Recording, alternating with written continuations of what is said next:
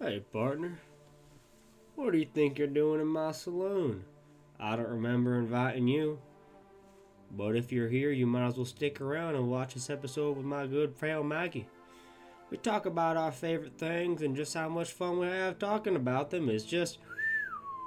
Well, that's just the darndest shit I ever done seen.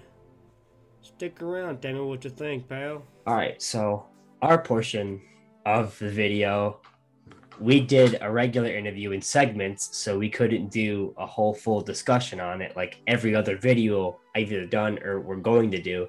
So I thought it'd be best if we could get a full on conversation out of you and me so we can show that too instead of just here's this question and this one and this one.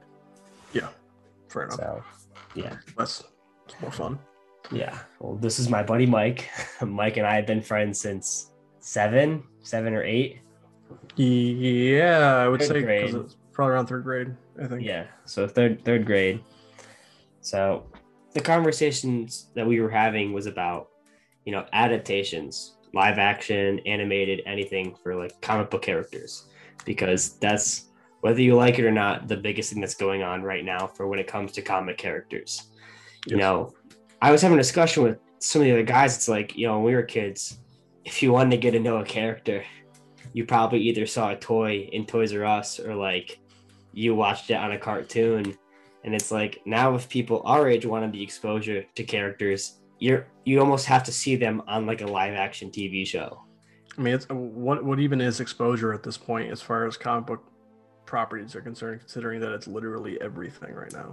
Yeah, and- we, we just had we just had Zack Snyder's Justice League launch on HBO Max, four hour long epic uh, superhero film, and on the same exact day or the day after, we had a, a TV show about Falcon and Winter Soldier premiere. Like, it's Yeah, everywhere. but I mean, the biggest thing is it's like, I mean, with Justice League especially, it's like most of those characters aren't new though. You know, I feel like most Oh, yeah. audiences will know at least four to five of those names. Probably not. I mean, even Cyborg's pretty popular because of the cartoon for Teen Titans. It's Yeah, not even just our they- generation. they they picked a recognizable lineup of of um, characters, and I think that's to their advantage, just based on the fact that you don't really need much introduction. Yeah. And I think when I say exposure, it's like if you're a comic book fan, you could still have a ton of characters. You're like, I want them to be on a movie. I want them to be on a TV show. And even without bias, it's like when we grew up, we had the Teen Titans cartoon. You know, that is most people's introduction to the characters of Beast Boy, Cyborg, Starfire, and Raven that are, you know, under the age of 30, I'd say. I, most people wouldn't have another access to that unless they read the comics, which most people of the general public don't have that access or didn't care about. Yeah. But like now, especially Cyborg is going to be a household name, especially with him having a more prominent role in Justice League. But it's just funny, like, say you are like, I like this character, and you want to say, how do I show this to more of a general audience? You really got to hope it isn't going to be in a TV show or in a movie. You know, you can't just say like, oh, maybe I hope it's going to be in a toy line, and or like I hope it's going to be on a cartoon. Like, as many cartoon films as DC does, and Marvel doesn't even do that anymore. Like having, They tried, yeah, didn't work. for like having like those characters be brought over to animation, it's a lot rarer than you'd think it would be. So, I mean, at least comparative to how it used to be. But you know, in the past few generations, you know, the idea of marketing to kids being, you know, cartoons and toys, that's it's died. You know. Yeah, I mean, people still watch cartoons, um, but yeah, but it's not a marketing you tool see- as much. Oh yeah, of course. And also, when you're seeing animated shows coming out for comic book properties, it's something that is it's it markets itself. Something like a, a new Batman animated show or a new Yeah.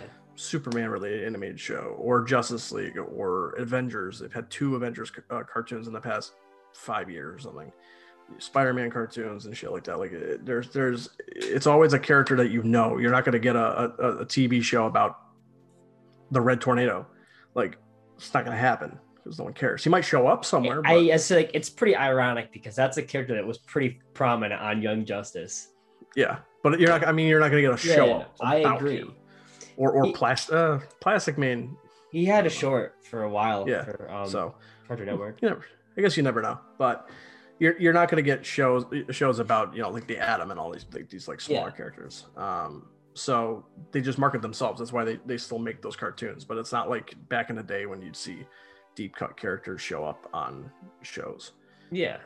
I mean, even when you have them, like, even when we were younger, it's like when they made Justice League Unlimited, it was an easy way to showcase names and bring in more characters.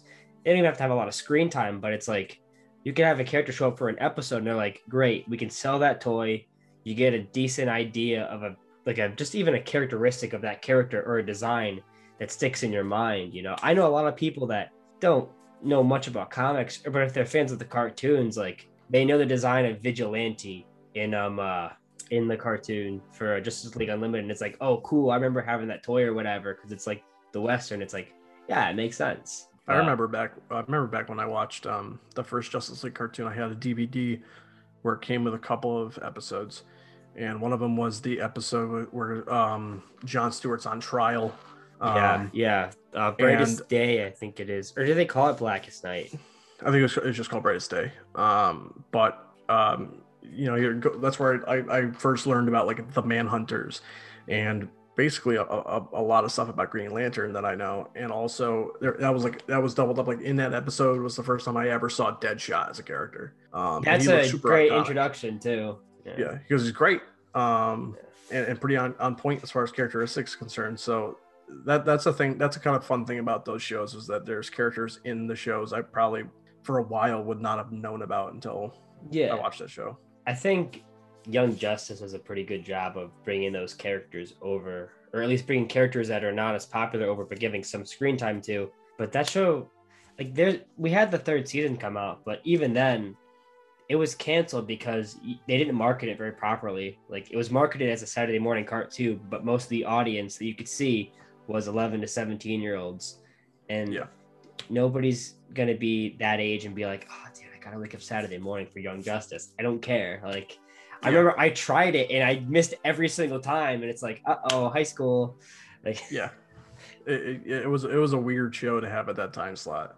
Yeah, it it didn't work out, and even now it's like the third season service. Yeah, but even with the the streaming service, it's like you don't get as much exposure to other characters as when you do. It's it's nothing really all that special, and it's not the same amount. Like even for Justice League Unlimited, if you had five seconds of screen time for a character, they still have the toy line. You know what I mean? Like, yeah, you can go out and buy the toy, and you're if you're a kid, you're like, I'll just make up my idea of what I think this character does or I, how I think he is, and that's enough for a kid to get him going. Imagination is powerful, and we don't really have that usefulness unless they're going to be in like, oh, I'm going to bring this character over into this show or whatever. But depending on how you feel about certain properties, and if you're fond of that character, that could be a good or bad thing. When you and I were in high school, when Arrow started, we were excited, like, ah, I can't wait for this character to get brought over. You know, this is so cool. I remember because I'm a big Nightwing guy, it's like they mentioned Blüdhaven like the first or second season a lot. And I'm like, oh, they might bring him in. And then oh, as they go sh- to Blüdhaven like in the yeah. first season, I think they, they actually show up in Blood, Blüdhaven. Yeah, and as it goes on and on and on, and you get deeper in, you're like, I think I but would I cry don't. if if they showed him. I think it would really upset me. Like I might have to book a therapy session, and it's yeah. like you get these adaptations, and like if you're really fond of the character, you really have to get good at disassociating. And, yeah, you know. Otherwise, with a lot of these adaptations, you're just not gonna enjoy yourself at all. Yeah. And at the end of the day, that's really what's most important. Um, is, is entertaining as being entertaining and stuff. And um, there was definitely a portion of time because I knew I knew Arrow was going to come up. There's definitely a portion of time where I uh, there was a lot of anger I held towards towards that show and that universe. You know, like at the beginning, like you and I talked about this all the time. I wouldn't even be the comic fan I am without Arrow. So I have a, a, a very very limited scope of respect for the show because I would have never started reading Green Arrow without it. Yeah. Um, Everyone has to get a start somewhere, no matter what it is yeah, and same with the Flash and stuff. But um, hell, I was I was really excited when they they they, said they were gonna put in Superman, and then he was not good, and they had to create his own show to fix him. And now they actually have me watching a CW show again. So they're good enough, I guess. Yeah, and like I wouldn't say that like anybody who likes these shows is like has a lesser opinion or whatever because it's like No. it's no surprise I do not like a majority, if not nearly every single one of these shows. But they usually have a strong start that gets you excited, and then you get into it, and then you get let down because it just doesn't follow through. And they have an outdated format of television. Nobody does Monster of the Week anymore. It's not 2003. Like, even Smallville tried to progress past that at some point. Sure, it was like seven or eight seasons, but you get sick of it at the end of the day. And then you get a new TV show and it's like Monster of the Week, Monster of the Week. And it's like, I'm sorry, I'm a full grown adult in the year 2021 and you're giving me a Monster of the Week? Nobody else does television like that. The closest thing you get is those cop format shows where it's the same single episode every day, but there's a reason you can do that. Those shows can be rinse and repeat because you don't need a through line. But if you're doing a show and you're developing it for a season, there needs to be a point A and a point B. You have to have a finish. And that's the problem with the shows. It's like you and I both know when they structure the episodes and film them, they do it like four to five episodes at a time. They don't Yeah. have everything set in stone, like, oh, we're all good. And you can tell. That's why characters will go through arcs in four to five episodes and then they won't. And I'm sure a majority of that comes down to the fact that they don't have writers that are talking to each other and being like, hey, this is what's going to happen here. And then we're going to do that here. It's more like, all right, I have fun. I'm passing the torch off to you. Oh, nah, you don't have to read it. No, it's cool. Have fun. Yeah, it's, it's your turn. Well, it also it often feels like because like I I don't know what goes on in those writers' rooms. I know they usually most shows have them, but um, it's funny watching the shows because it's like I bet you they probably know where they're gonna start the season and how they're gonna end the season. And there's like one or two plot lines in the middle of it, and then they say, okay, well that's four or five episodes of television, so you guys make up the rest of the 22 episode season, Yeah. and that's why you get episodes that are inconsequential. Yeah. and and ones that um you you think you know some shows use monster of the week show episodes to at least progress characters forward but oftentimes in these shows it feels like they use these monster of the week episodes to fill time. And that's about it. So you know the, sh- the season should be probably 10 episodes at most and they're like well we have uh we we have syndic- we want to have syndication and and we want to uh, elongate the ad revenue we're going to get from each episode so we're going to make 22 of them and we're just going to create bullshit stories each couple episodes Yeah. The big thing is that we know the reason why. You know, we're not over here like, why is this going on? Or why do they format? Like, what's it's like, we get it. You know, it's a business and they're trying to make money on it. But it's just, I'm all for making money and doing what you got to do. But it shouldn't stunt your creativity. It shouldn't feel like you know why they're doing this and then things take a backseat and then everything else just goes out the window. And like I said before, if people like these shows and they and, and it's their gateway into getting into characters like that's awesome especially with like we're getting more of these type of television shows than ever and they're not all like the cw where you're getting 22 episodes some of them are shorter season through lines where there's not a whole lot of filler and the filler that is there is important like you get shows stuff like, like the dcu shows yeah, like you get shows like Doom Patrol, you get shows like the Netflix shows uh, for Marvel, you get like Daredevil, Punisher, Iron Fist. You get a whole bunch of different variety with these things, and it's like it's nice. It's nice to feel like you're getting possibilities, and some of these shows are taking chances, but at the same time, how often do you feel like you're getting let down? Not just based on the character you like, but just like the quality of what they're giving you. Like you feel like because first and foremost, when it comes down to things, you're a filmmaker or like you're a movie fan or a fan of cinema before comics. And when it comes to comic properties, I don't give a fuck about the characters as long as I'm watching something exciting to an extent. Like, I hate Titans. I hate their interpretation of Dick Grayson. Not because it's not my Dick Grayson, but because he sucks. A bad He's a- character. He's a very bad character.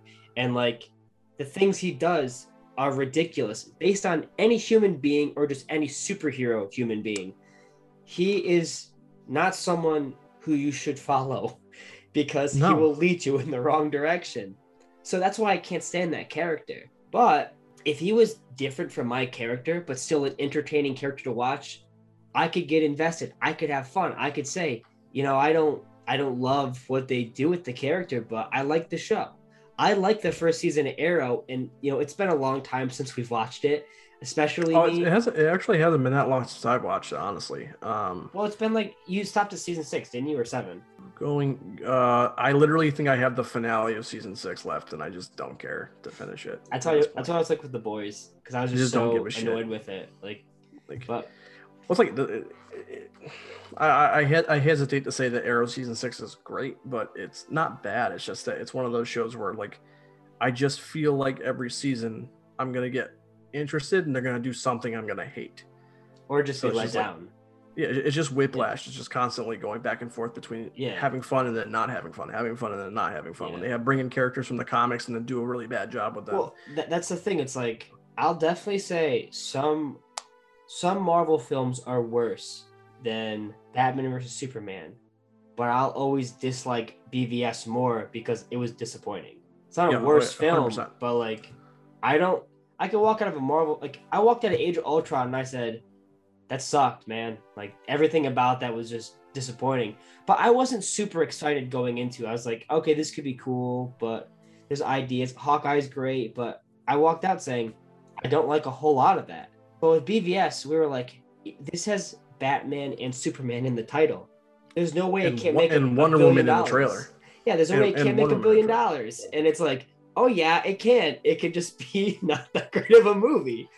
And I'll never forget, like, when we walked out of the theater, you and I looked at each other, and like, it was that face you make when you're like really let down, but you want to be happy and you can't do it.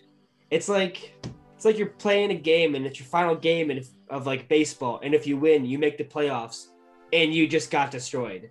Like you just didn't even get close, and you look at your friends like there's always next year. That's what Well, that movie was. we- that movie is the embodiment of there's always next year. Yeah, it, it was.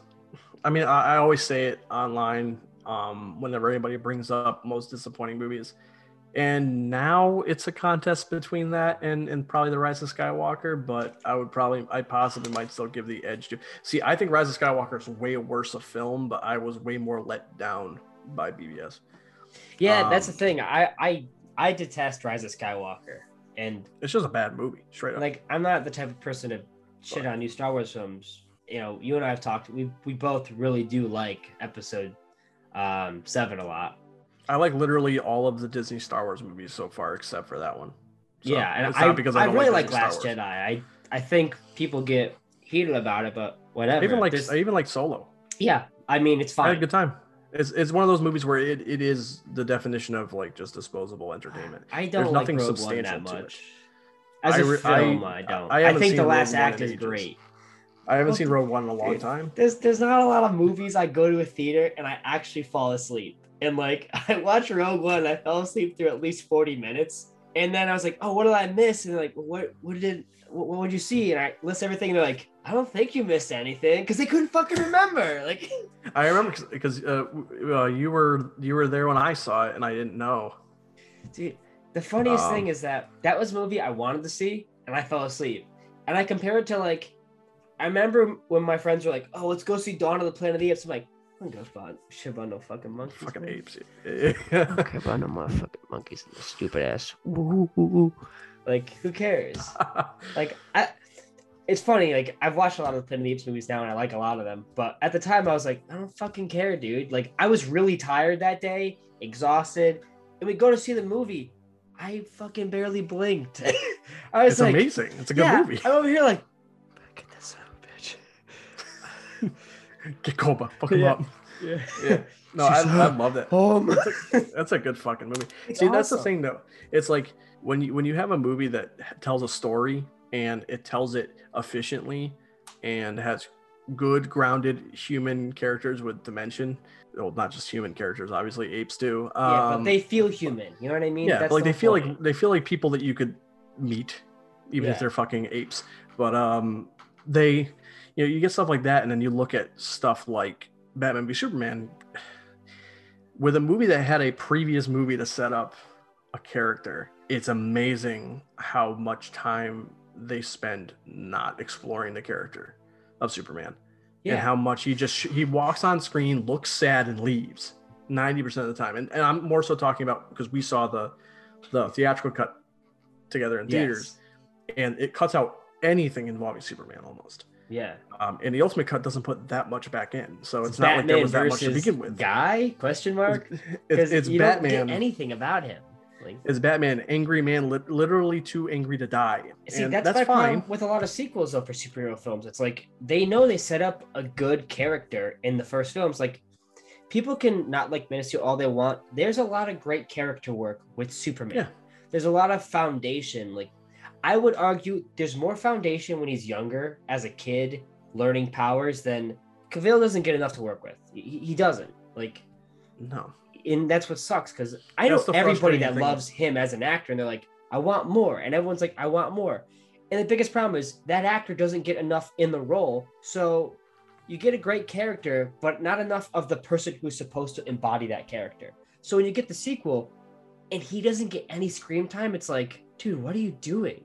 And like, yeah, you got to have a first act that really helps set up Batman, and I'll stand by. The first act is really good. It's a great Oh, yeah. foundation for getting to learn Batman in that movie, but he's not the only person in the movie. Eh, So you just Yeah. feel like everything becomes so hollow after the first act because you're like, I have no attachment right now because it's almost like the movie's telling you, vote for Batman. You should be going on Batman's side because they're giving no real reason to stick behind Superman. Well, I, I one of the things I always come back to actually, um, I believe I sent you the the podcast, but uh, uh, a YouTube creator named uh, Geekvolution did a like a five part breakdown of Batman v Superman. Each each episode was like an hour, hour and a half or something. It's ridiculous. Um, but I listened to all of them uh, while we were at work, and he pointed out a lot of things I just was not thinking about that I I, I dislike even more about the movie. Um, and one of the biggest things to me is the movie is called Batman v Superman. Um, and yes, that is a play on um, you know them fighting, obviously Batman Yeah. versus Superman, but it's also a V is usually used in court battles um, between the two parties, and you'd think that that would imply that they were going to have some kind of a philosophical debate or, or some kind of conversation. And the problem is, is that no one fucking talks in the entire movie, and that's the biggest problem with it. Literally, most of the film could be halted if Superman opened his mouth when he showed up places. I couldn't agree more. I mean, It's ridiculous. my biggest argument when it comes to comics in general is that the problem is the medium is an artistic medium first and foremost. You know, people remember splash pages and stuff like that, depending on how great the art is. Yeah. So you'll remember these fight scenes and how detailed they are and how well drawn. But you always sit there and you're like, you don't like a character because they kick someone's ass. I don't care what anyone says. You don't like Batman because he beats up villains. You like Batman because of the character, because of who he is, and because there's some way somehow you feel you can be similar to him. I'm not saying specifically Batman, but your favorite character, you feel synonymous with certain qualities, and you're like, that's why I picked him. That's why he's my favorite. Yeah. You would not like Yeah. a character you don't feel you can relate to, no matter who you are. The storytelling's important. That's why all the best stories for these characters, Watchmen especially, like Watchmen's not about the fight. Watchmen's not about the ending with the big squid monster. It's about how these characters relate and feel towards the society and how really there isn't a villain. People talk about how, you know, I don't want to spoil it if you haven't seen or read Watchmen, even though it's the number one graphic novel. If you haven't seen a Red Watchmen, you shouldn't be watching this podcast. What the fuck's wrong with you? But people are like, well, Ozymandias is the villain. Technically, he's not the villain. The whole point is philosophy. You can decide who really has the right perspective. Yes, he's more painted in an antagonistic way, and he's the antagonist, but it doesn't make him the villain. That's why the story is so strong. And that's why people say, oh, I like this villain because I can relate. The best villains are villains that have a heart to them, a soul to them that you can start digging into. You would never give a damn about a character that doesn't have any weight to it, any emotional weight. I mean, a good design goes a long way. If you have a good design, you could say, I want to like him. I, oh, Yeah. he looks cool, but it only can get you so far. You need to feel like you can relate or you can really put yourself into the shoes of these characters. And you think, the, that's kind of the Boba Fett syndrome. yeah, Like until until recently, but like he he was a really cool looking character that had zero character outside of the extended Legends, universe of yeah. books. Um, and that was fine and all. And I really wanted to like Boba Fett, but it took Mandalorian um, to on screen put that character in a perspective where I could understand him as a person instead of Yeah. a talking character design. Yeah. So I mean, it's really funny because as we're, I was saying, like a good character design can only get you so far. It is actually pretty genius for them to have their emotional weight be built into their character design. yeah, Re- really think about that. It's like, oh, my father gave me the armor. Blah, blah, blah. And it's like that makes you say, we can't lose this armor because now he's emotionally attached to it. So that design you love, it's not fucking going anywhere. So it's genius. Like, so it. I think the, the kind of the crazy thing too, um, going back to especially uh, character thing, character related stuff in, in, in comic book films and, and stuff. And it's, it's just an easy one to pick on, but Batman v Superman. Um, everyone always expresses that a lot of the stuff involving Superman and um, just the DC pantheon in general, literally called a pantheon, um, they liken it to Greek gods and mythology. And you know, some people even refer to stuff in Batman v Superman as being a Greek tragedy. But the problem is, is in order to have a tragedy, you have to give a shit. And if you if you don't create a, a character and, and and progress that character, why would anybody give a shit? also tragedies ha- are built heavily on like a three act structure, where it's like you get associated to the first character, and the second character they achieve what they want, but they do it with means that will bring about a downfall to some way and either hurt the character or the characters around them. Mhm. You never, Superman doesn't do anything to initiate his downfall at the end.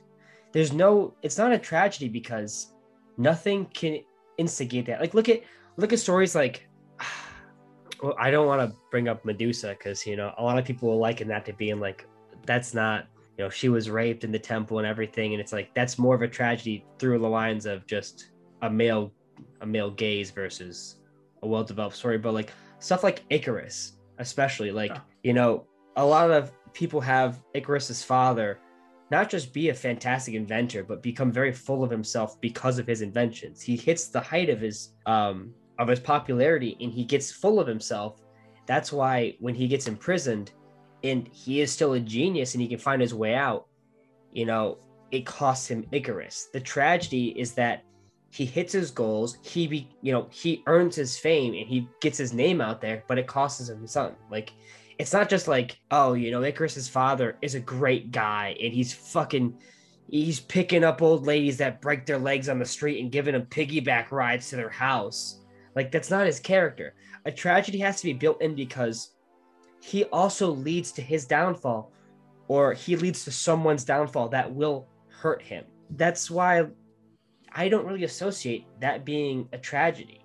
The tragedy in that movie is just other people are terrible and just associate you with things that shouldn't be. You can uh, liken a lot of the stuff in that film to being like xenophobia and racism. And that's a really great analogy because the things that happen to Superman are things he doesn't initiate, people read too into and try to place blame on him. That's fair. I'll I'll understand that. And I can understand a lot of people of different ethnicities and and different uh, viewpoints of life getting that. And that's super fair. That still only goes so far as a storytelling perspective because they don't really showcase that and initiate that. That's subtext, but that doesn't mean the rest of the content is an invigorating story. You know, Yeah. there's great ideas in it, but the biggest problem with most movies is like, I hate having a great idea and seeing somebody not fully utilize it. Because then you leave and you're feeling like, I want more, man. And like, I wish you really showcased more. Yeah, I agree. The only part about that movie I can I can see people ref- I mean I kind of understand the the context of, of the the tragic connection that people are making um with with stuff like Batman's tragic fall from grace and Superman sacrificing himself at the end by flying the spear into um Doomsday, which is a whole fucking Jesus allegory, which is Zack Snyder's favorite thing in the world.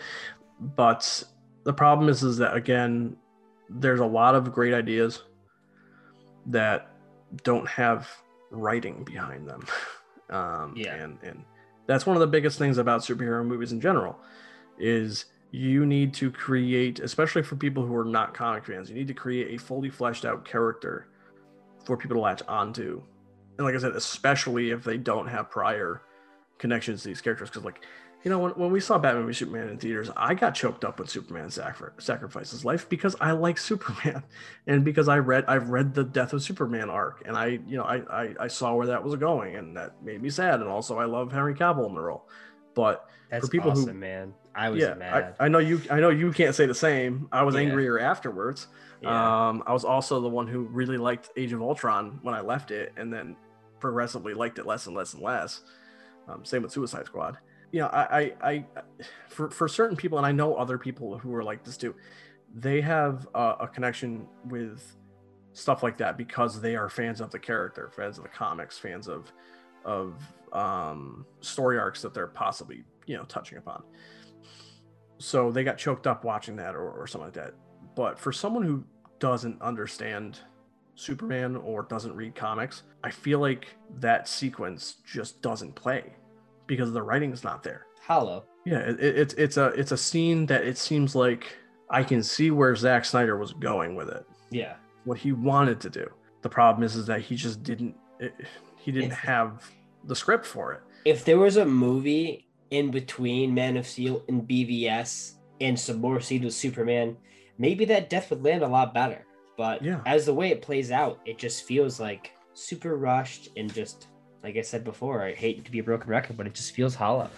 And You can also write his way out of that that death so many times. There's so many different ways you could write your way out of that death. a lot of people think I'm very critical about like the way I look at comic book films, especially because a lot of people will walk into like a Marvel movie or just some like of the DC films being like, you know, just have fun, man. Like these, it's just fun and like you get to see some cool characters on screen. It's like I love that. I'm not mad about it, but my biggest problem is it's like a lot of people say that like, especially like Scorsese says, like these feel like like theme park rides. They don't feel like films. They don't feel like cinema, and I love comic book characters. I love them so much. I love them to death. It's my favorite thing in the world. But these characters are theme park rides because they're not developed. And the reason I get so upset about these things is because you know, if you had a good writer and a good team working on it, these characters could feel like people and they could Oh, feel yeah. real. So when these sacrifices do happen or when something does go down, you can have weight to it. Like, I want to walk out of a theater and feel upset because something happened because it matters to me. And the biggest problem is whenever these things happen in films, like I don't feel weight. I mean, there's a lot of people really can liken that to like look at Tony Stark in Endgame versus Billy Batson in Shazam. Endgame, there's so many things that tell you that you should be upset when Tony Stark dies, but if you really think about that character, he doesn't earn that sacrifice with all the other things he's done in those films. He doesn't even really relinquish the guilt that he should have for all the other bad stuff he's done. And I know most people, me especially, when he dies, I'm not thinking, ah man, I'm gonna miss Iron Man. You think I feel bad for his daughter. That that's that's what it comes down to. And it's like because you do, you like the daughter. You feel bad for her because she's losing her dad, but you don't feel bad that you're losing Tony. But look at Billy Batson when he meets when he meets his mom. Oh. You don't know that character. You don't you just meet Billy Batson the first time in this film.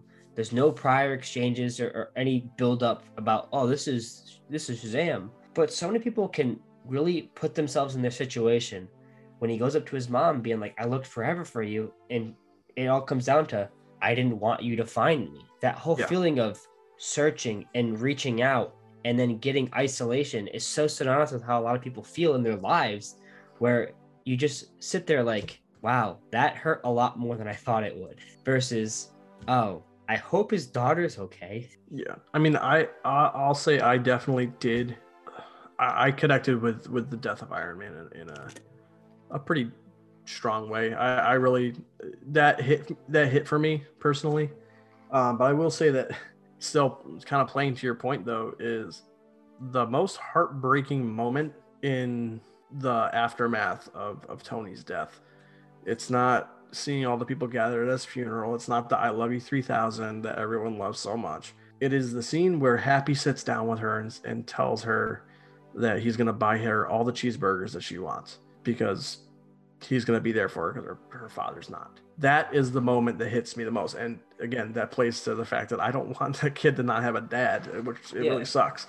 But um, even then, though, like I think you and I have talked about this before, it's just as much as I did feel emotion with with Tony's death, I feel like it's more because I've been invested in this universe for ten years and I've been watching it for ten years, and you know that's literally that there, we would there wouldn't be a universe without him um, th- than anything else. Especially considering that most of the potential character development that he has, and this is a problem with the MCU in general, is that most of his character development that happens for Endgame to to get him to the point where I believe the sacrifice happens off screen. It's him reconciling things that we don't see. Um, it's him like like him making up with Cap after Civil War, which is this earth shattering moment that when people at the theaters are like, "Oh my God, they're not friends anymore! Holy crap!" And he comes back from from space and he's he's angry still. He's all emaciated because he hasn't eaten and all that shit, and he's he's still mad. And then they just cut to five years later and they're friends again. It's just like, well, then what was the point? What was the point of any of this? Yeah. That's that's that's the biggest problem with that universe is that character. There's so much. Eh, same thing with Hulk. From the beginning of Hulk's arc, from Incredible Hulk to Endgame, the whole thing was him warring with the Hulk and trying to reconcile things with the Hulk and figure out how to coexist or or get rid of the Hulk. And that happens off screen too. And he just embraces the Hulk and becomes Professor Hulk for no reason whatsoever. It's just like that. That's one of the biggest issues I have. It's same thing with like Bucky. Bucky Oh, don't even. between I know, I know, Yeah. but between Winter Soldier and Civil War, he's just good now, I guess. Except for my, except for he can still be mind controlled. But That's the thing. We have a show called WandaVision about the love between Wanda and Vision. You do not see any of that on screen. I don't care if they kiss in Infinity War and they're a couple. You don't see them become a couple. They share one scene in Civil War, and I don't even know if, remember if they share any scenes in Age of Ultron, but they do. He- There, I'll I'll give them credit for one thing. okay. There's one shot in the in the movie where um, remember when she's in the bus and it's blowing apart and Vision flies in and saves her. Okay. He picks her up and they look in each other's eyes lovingly, like they're starting this relationship. That's it. Okay. so they do kind of start it a little. You get, yeah, no, 100%. Like, that's not relation. That's not, that's not building romance, though. You know what I mean? no, I agree completely. like, that's the Definitely, thing, I like, agree. It's the same thing people say. They built up Thanos for like 10 years. No, they didn't. They showed him. They showed him three one movie, and they Yeah. showed him in one movie, and then he made a couple of appearances. Yeah, like that's not build up. That's not development. Everything that happens in these films happens off screen. And any writer can tell you if you have to show things off screen, you're a bad writer. Even the thing There's- with like Tony's daughter, he has a daughter in Endgame that you learn of in that film because it happens off screen. Yeah, everything you're getting is off screen and it it just takes away all the emotional weight and the thing i hate about the marvel films is that you're being treated like you're a moron. Like they don't treat you like you're an adult they don't and here's the thing i know disney's animated programs wouldn't do that. Their animated features that are 70 to 90 minutes treat you with more respect when it comes to storytelling than their live action two and a half three hour films. How is Yeah. that possible a, lot of people try to liken the MCU and by correlation anything that tries to emulate the MCU. So they would also roll any other cinematic universe into this, but um, they treat it like it's a serialized narrative, like a comic book. But the problem is, is that the benefit for comic books is they come out monthly and they're consistently churning out character and and and action and new scenarios. Whereas some of these characters we see three times and then if they just show up in another movie. So it's not like we got like you know it, it was 10 years from iron man to al- almost 10 years from iron man to endgame. It's not like we got 10 iron man movies. Yeah. we got three Iron Man movies, and then he appeared in Age of Ultron and in Civil War and in Spider-Man: Homecoming, and then Endgame, Infinity War, and Endgame, and he's a part of a large ensemble cast in most of those movies. So he's not getting the meaningful character development, except for saying you can say what you want about about most of those, but Civil War he does get some character development because Yeah. it's mostly a him versus Cap, and there's a bit more spread out through Yeah. that movie because there's less characters. or than, even say, having a mentor War role in in, Homecoming. in Spider-Man. Yeah, Like, that- that's that some of does the add best stuff with him. him. Yeah. Yeah, some of the best stuff with him since Iron Man. Iron Now- Man 1. Now So- just thinking ab- about it because it's really funny in retrospect how there's everybody from like the Avengers nearly is at you know the funeral or like when he does flip everyone looks so emotionally distraught. Mhm. Do you know how funny it is that some people don't know who he is in that scene? Like some of those people have no idea.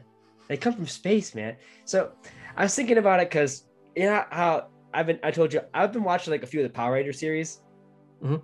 I watched Lost Galaxy and you know like how the Magna Defender is like the older brother character or whatever for like the Red Ranger's older brother becomes Magna Defender. Okay. His name's Mike. Okay.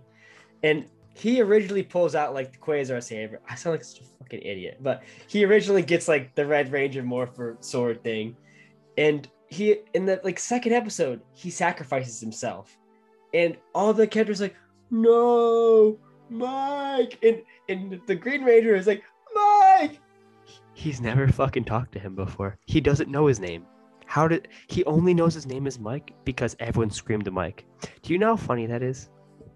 and and that Dude, that's, that's really like that's like if I went to like a random street and I saw someone get fucking like in a hit and run and die, and in the in the fucking uh background, someone's like, "Oh my god, Jamie!" and then I just go, "Jamie!" Like it doesn't make fucking sense. yeah. No, I mean That's how that, that that's almost how some of that scene plays out. Because like if you think about it, you're like, man, why the, why the fuck do you care? You don't know Tony Stark. Like, hell, I mean there, there's a decent chunk of the people, like like the Guardians are there, and I, like, I would say the they- Guardians he specifically, knows the but they do interact. You know. yeah, they, they know each other, but they barely know each other. Yeah. um like they've barely known each other for longer than uh, I, I swear to god it feels like it's almost a couple hours Do It you know how like funny it'd be, though? more than a day. If when he flick like he he goes, "I'm Iron Man," and, and he turns his. What if it had like an up close shot of Chris Pratt? He goes, "Fuck him." Like you know how funny that'd be. worth like, it Like that, it that just fix the whole scene it kind of be a little in character too. Just like, fuck him. You know that should be funny. Like he's a dick anyways i'm the leader um yeah no I, that's kind of the thing though it's just like that there's a lot of things that happen in the mcu that just happen because they're fan servicey and and some of that's fine yeah, Um, hundred and percent. some of the- Bro, like it doesn't make fucking sense that that Cap knows how to bring down lightning with Mjolnir in, in the finale of Endgame, but it's fucking cool. No, that makes Uh, total sense. It doesn't make any fucking sense. But the whole him lifting Mjolnir and fighting with Mjolnir, I can get past that. That's fine. They already set that Yeah. up in Age of Ultron. But it's just it's just him. I was fine with all that, and all of a sudden he brought down lightning on Thanos. I'm like, that makes absolutely no sense. But it is the coolest thing I saw in this entire fucking movie so far. So I didn't I- care. It does. But- I think technically too, like if you even want to be like critical about like bringing lightning down, if you took the lightning away, it doesn't make the scene that much. It doesn't make it worse either. You know. No, So It's like, just if, yeah, it's just cool. but that's the whole thing with the MCU though, is that like some of the things just happen because they're cool. or Yeah. they look cool or or they seem like something that would be exciting rather than something that makes sense logically or It- narratively it- that's why it's so hard to get excited. Like, it's not lost on me for Infinity War when they do the the snap. The first person you see go is Bucky. You know, to my disdain, but the first one is Bucky, and the last thing he says is Steve. Like, that should be destructive for Cap. The last thing his best friend says to him is his name before he dies, and they I mean, literally. kind of, it, it kind of is because like he falls to his knees and all that stuff it's destructive for him but it's not destructive for us Yeah, and well, not just that, but like, that ending, the, regardless of like you know everyone's gonna come back, like it's an impactful ending. Infinity War has a strong end, oh it works but the problem is when Endgame, when they all come back, he shares one scene with Bucky. It's at the very end.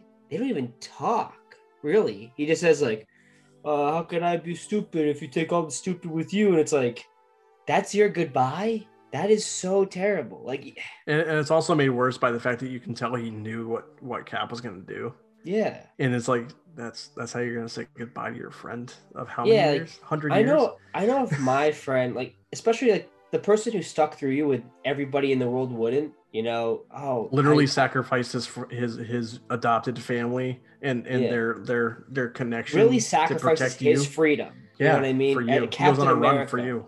Captain America Yeah. sacrifices his freedom. And the last thing is like, you stupid, you stupid. It's like, Yeah, Dude. it's dumb little banter. because I don't know, that just bugs me so much. I I just feel like they take value for like the idea is cool, but we don't really want to capitalize it. Have you watched the episode of um, Falcon Winter Soldier yet? Yeah, Oh yeah, I really liked it. I I think it definitely exists. Yeah, Uh, I, I'm not gonna lie. No, it's I good. really It- appreciate. I really appreciated that it. You know, it- it's something Falcon's gonna, way better. I don't like. I love it, Winter it- Soldier, it is, but it's it is better. I'll say that there's one particular moment with Winter Soldier that really got me. I, I don't want to spoil anything, so we won't I don't either because it's, br- it's brand new. Yeah. Although by the time this goes up, it may be. Uh, so those, I think what you're talking about, but I have a problem with the scene because of the way narratively it's structured. I think I think it adds some problems to it. The- The thing is, like, the best thing about these shows, WandaVision especially, and Falcon Winter Soldier, is you have A class talent actors, and they're finally getting to showcase their chops. Like A- Anthony Mackie has been lucky and has gotten a got like a good amount of screen time in these films, and he shines. Bucky hasn't. Bucky hasn't had I- I any wouldn't- time since the first film. I, I would say that he that that um that Falcon gets a decent amount of screen time. I wouldn't say he gets any development really though. No, I guess he just has a good charisma factor to him, where you yeah, feel like he's an yeah, entertaining character. you can latch onto. It's not that Bucky's not charismatic, but his character's not built like that. He's he's not charismatic, but that's that's by, by design But though. I, I so charisma is about two things. Charisma is about you know having people be drawn to your personality or having things that make someone latch onto you. And I think a lot of people can latch on to Bucky because of just feeling like you're going through things that aren't your fault. or out of your just feeling control. like things just piling on. So I know a lot of people like Bucky because of that. There's a certain sense of charisma. It's just not the innate thing you think of when you hear the word charisma. But you know, I say especially like I hate Vision in the movies. I, he's not a character. He's a joke most of the time. I- think he's good in Infinity War, but what does five seconds matter? But in the show, Yeah. he's fantastic. In the show, I think Vision is an amazing, fun, fleshed out character. And I'm not saying Wanda isn't. Wanda's fantastic, but you even get good stuff with her in the movies from time to time. But Vision's a would- great would- standout surprise, if you ask me. I think I think that that's that's kind of like one of those the saving graces of the MCU, is is just that they just cast talent. Yeah. Like I can't think of a single person like the weakest actor in the entire universe that's a, a important character, not some Chris side Pratt. character. It's Chris Pratt. Uh, But for his yeah, yeah. role, Important character. his- Side character is still Vin Diesel. Yeah, but even him as Groot is pretty Oh. good. So it's like I had to say I'm Groot in French. Holy fucking shit! yeah, I mean like but but at I the know, same I time know. though I'm it's just, like I'm just joking around, dude. he, he he does in fact he, Represent he, for good emote, luck. he emotes more as Groot than he emotes in any of his other movies. So I He have to give him emotes credit more as there. Groot than Chris Pratt does as Star Lord.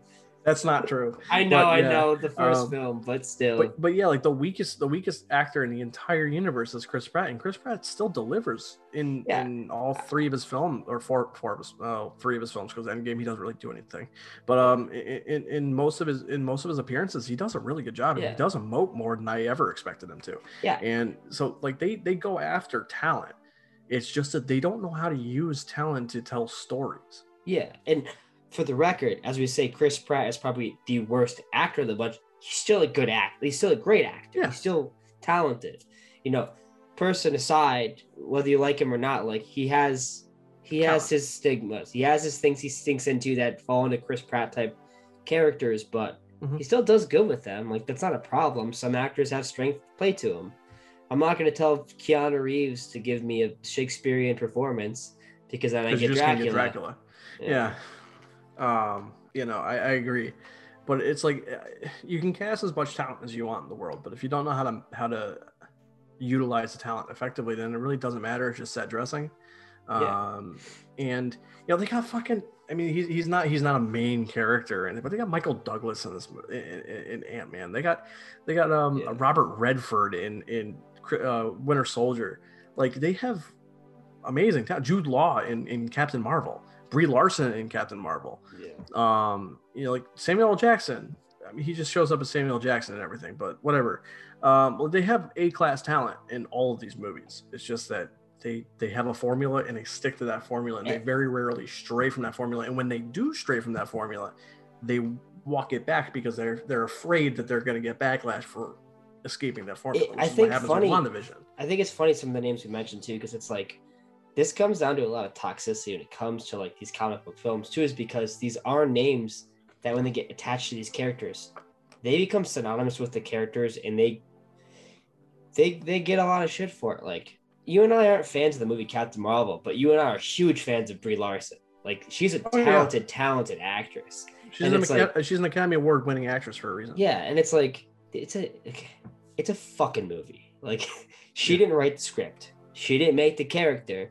She didn't do any of any of it. She did her job, and regardless, some people love the movie. I know a lot of like younger women like they love the character because if you're a teenage girl or a small girl and you're trying to have someone like show that you can be empowered and you watch Captain Marvel, that's fucking awesome. Like you should have that power. You should feel like you get something that makes you get an extra push out of life because like you know that that makes me happy.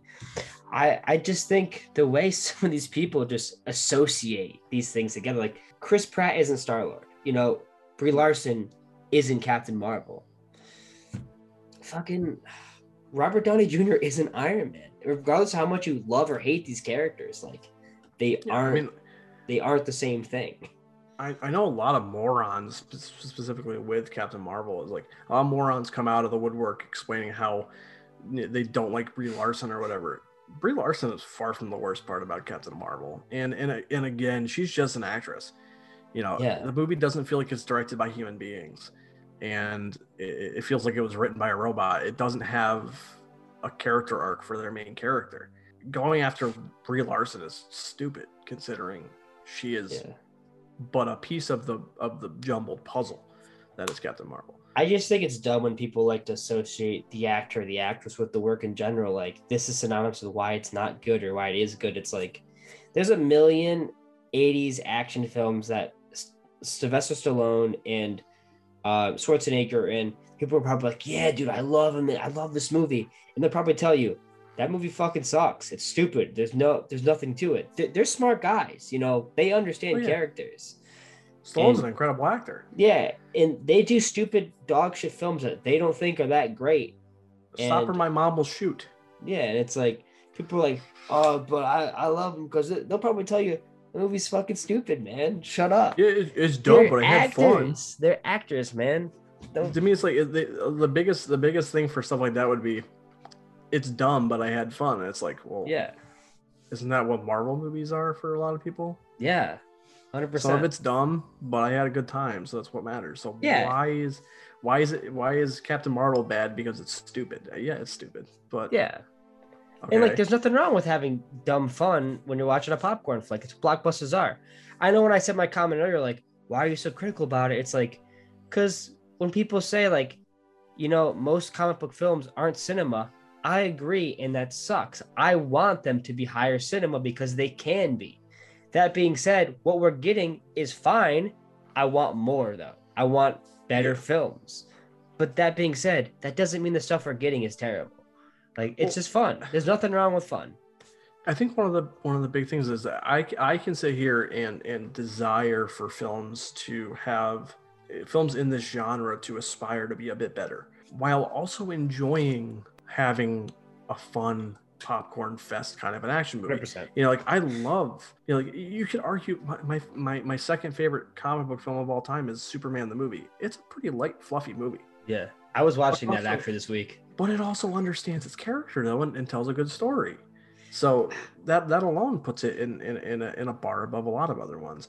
And you know, you you can have movies that are like, you know, I know you're not a- as as big a fan of this one as me, but you know, Logan, which Yeah. tells a great story, you know, independent of its connections to comics, but it tells a great story. I mean, hell, you can watch Logan without watching the rest of the X Men movies and still You should. My, my, my sister, my, my, I took my when we went to go see it, I took my sister to go see it with us. She's Yeah, never it- seen an X Men. it's a better her movie if you do that. she adores the movie. So it, it's one of those movies that it tells a great story. It, it lovingly homages cinema, um, and it has great action, great character work, great technical merits, cinematography, score, sound design, everything like that. Um, but it's a comic book film. Yeah. So it's clearly possible. It's just that you know movies like uh, movies in the in the MCU don't have to because they make a billion dollars every movie, or you know some of the DC movies earlier in the the pantheon decided that they wanted to do the same thing the MCU was doing, and it didn't work. I I Um, consider it like a spectrum of when I look at films and cinema for two categories. There's three different categories that come to mind, and there's three films that like really hit it on the mark of like, well, four, but two of them fall in the same thing. Like when I think of films that are cinema that are comic book films and like why they're high class or why they matter, I think of films like 89 Batman and I think of Superman, the movie from 78, especially because there is no such thing as a comic book buzz. There's no such thing as those characters running the market. They are just another blockbuster film with names attached to them, but they're not that synonymous with the public where it's gonna have expectations. They are fresh. For films, there is a fresh perspective that you're not going to get before. So you can experiment, you can have fun, but you can also develop things. And that's why people regard those films so highly, even though they are blockbusters. They don't have to adhere to anything. They don't have anything to to be looked upon to compare it with. That's why it's it feels so distinct. If you watch them now, these these films feel very distinct, like their own film. They're not copying anything. They feel unique. Yeah, obviously, hero's journey, and they take a lot of inspiration from other things. God, Tim Burton takes inspiration from everything, especially from horror aesthetics. But Oh, yeah. they feel distinctly their own, and that's why they're so great. Another film that I think of that, well, another series that fall as like superhero films that are cinema that hit that category are films like Logan and The Dark Knight. Uh, films that I I'm not in love with them as comic book movies, but they are first and foremost cinema. I don't like Logan because I'm a huge X-Men guy and I feel like the other films in the series brings Logan down, but I'd be an absolute moron to say it's not a well-crafted film. I could say I don't enjoy it, but I'm not stupid. It is a well-crafted film, and a lot of the problems I have are usually either small, minor nitpicks or just me trying to dislike it. Most of it just comes down to I don't like the characters in it sometimes, I don't like the characterizations, but that's just an attached bias that I can't get rid of, and that's okay, and I can acknowledge that.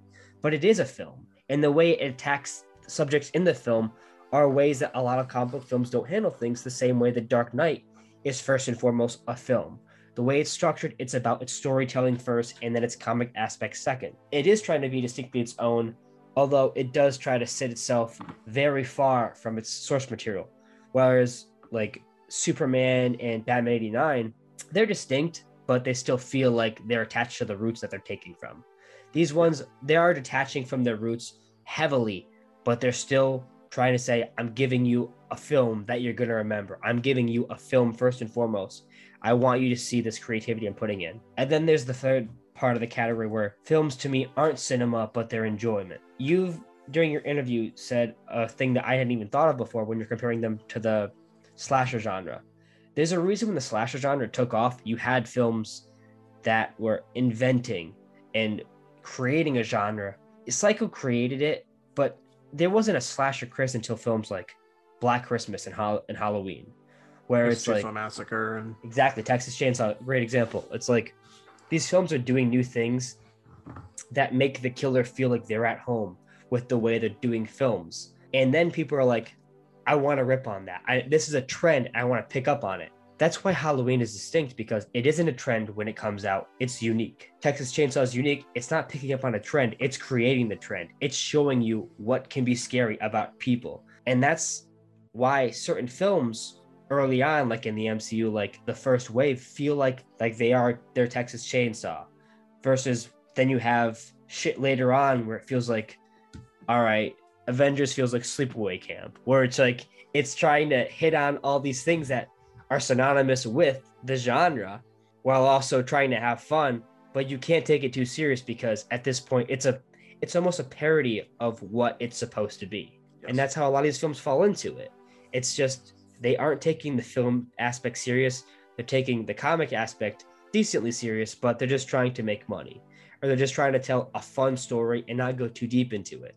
That's why when you have people like the Russo brothers talk to you about how they are taking cinema to a next level, it's just so annoying because you're like, you can't even fundamentally take writing to a secondary level, let alone take it to the next level.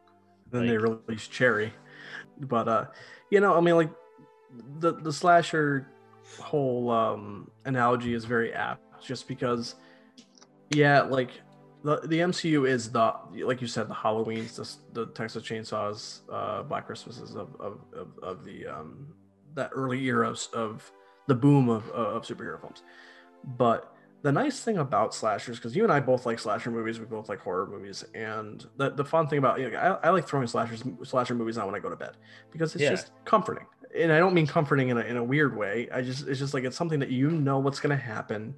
Yeah. Um, you know, you fall asleep in the middle of it, you're not missing anything. You generally know how it ends, and they're just entertaining. There was a period of time where that worked for comic book movies. Um, I would say it'd be Phase Two uh, of the MCU, I would say. But the problem is, is that when you lean too much into formula and you don't do enough with the property that is meaningful. So a lot of the best slasher movies are movies that have at least entertaining characters. Um, movies like The Burning and like uh, you know the Friday the Thirteenth. Uh, yeah, Some of them, yeah. part, part Nightmare four, especially has Nightmare. well the main Um, character. Yeah. but like if you're attached to those characters you're scared um, because you don't want them to die. Same thing with action films. Same thing with comic book films. If you care about these characters they're entertaining.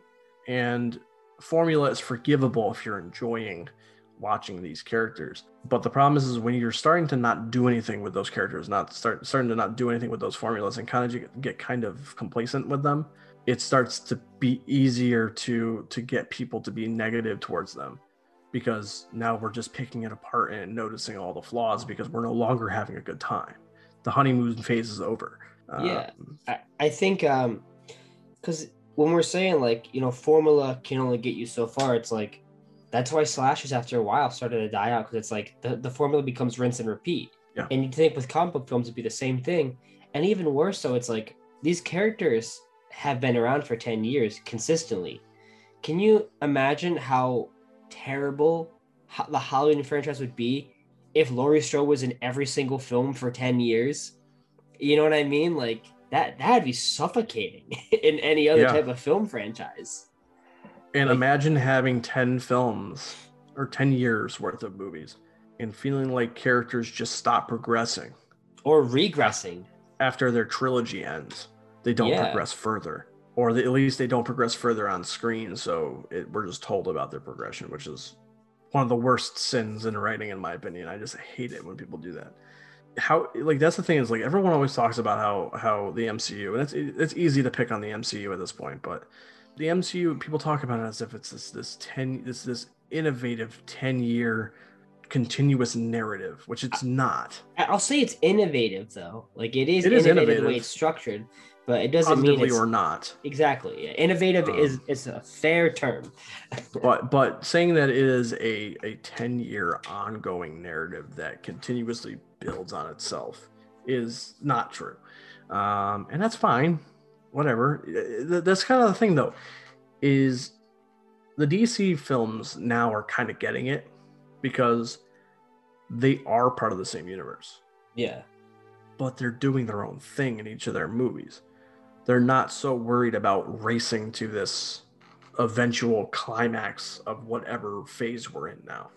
Um, they're saying, hey, we're making an Aquaman movie. What's Aquaman going to do for this Yeah. movie? Yeah, Shazam. We're introducing Shazam. What are we going to do with Shazam for this movie? And that's Sure, there's setup. There's there's certain things. There's the post credit scenes. There's little little teeny Easter eggs, but it's really like the first phase of Marvel. It's like we we knew that they wanted to get to Avengers, but they didn't know they were going to get to it, dude, it's so funny because it's like they started with the second phase and then went back to the first with the way DC structured their films. Yeah, they tried really hard because the whole thing is everyone everyone makes the the ha, this conversation's been going on since Man of Steel Oh, was DC's just trying to catch up to Marvel, and They that was their biggest problem. yeah. for the first four movies. You know, yeah, Wonder Woman was great, uh, but Wonder Woman's a very isolated film. That's why it works, and it's also just good. But um, you know, they were really trying with movies like you know, Man of Steel, and then jumping straight into Batman v Superman. No Batman, knowledge previous to this um trying to introduce all these different characters in one movie and and, and multiple characters aren't the problem it's a matter of how they allocate screen time and Mm. my god do they not know how to allocate screen time in And either that's cut? funny. It's especially because you bring up the fact where it's like they're throwing a lot of characters at you, and the place we are in time now, they're taking the fact that you do know things about the character for granted. They know they could show you uh, a memorial of Robin, and you're like, I know what that means, so they don't Yeah. have to really explain it. You know, if you are 13 years old and you don't know about Batman, let's just say you don't at all. Your parents just hate superheroes, and you're like, you're not watching that shit. And then you're like, you know what? I fucking hate my dad. I'm going to the movie theater with my friends. I'm gonna watch BVS. And you you get there and you're like, and, it shows that, and you're like, fuck is that red suit? Yeah. What's the R stand for? Really not gonna tell me what happened? Like they're Yeah. taking advantage of the fact like you should know these things because it's commonplace at this point, but they don't delve into it. And you brought up how like comic books earlier, like they're serialized, and it's like, oh, they're telling the story serialized. Yeah, but these characters don't interact as often as people think they do. They have their own solos, they have their own ongoings where they solve their own problems in their own worlds, and in crossover events they interact or they have team ups or some team books. But characters every once in a while someone will show up in someone else's Yes, book but it's but- very rare yeah, team that- ups. it doesn't happen So- that much but these characters have their own separate worlds that they fall into. The movie should be the same way.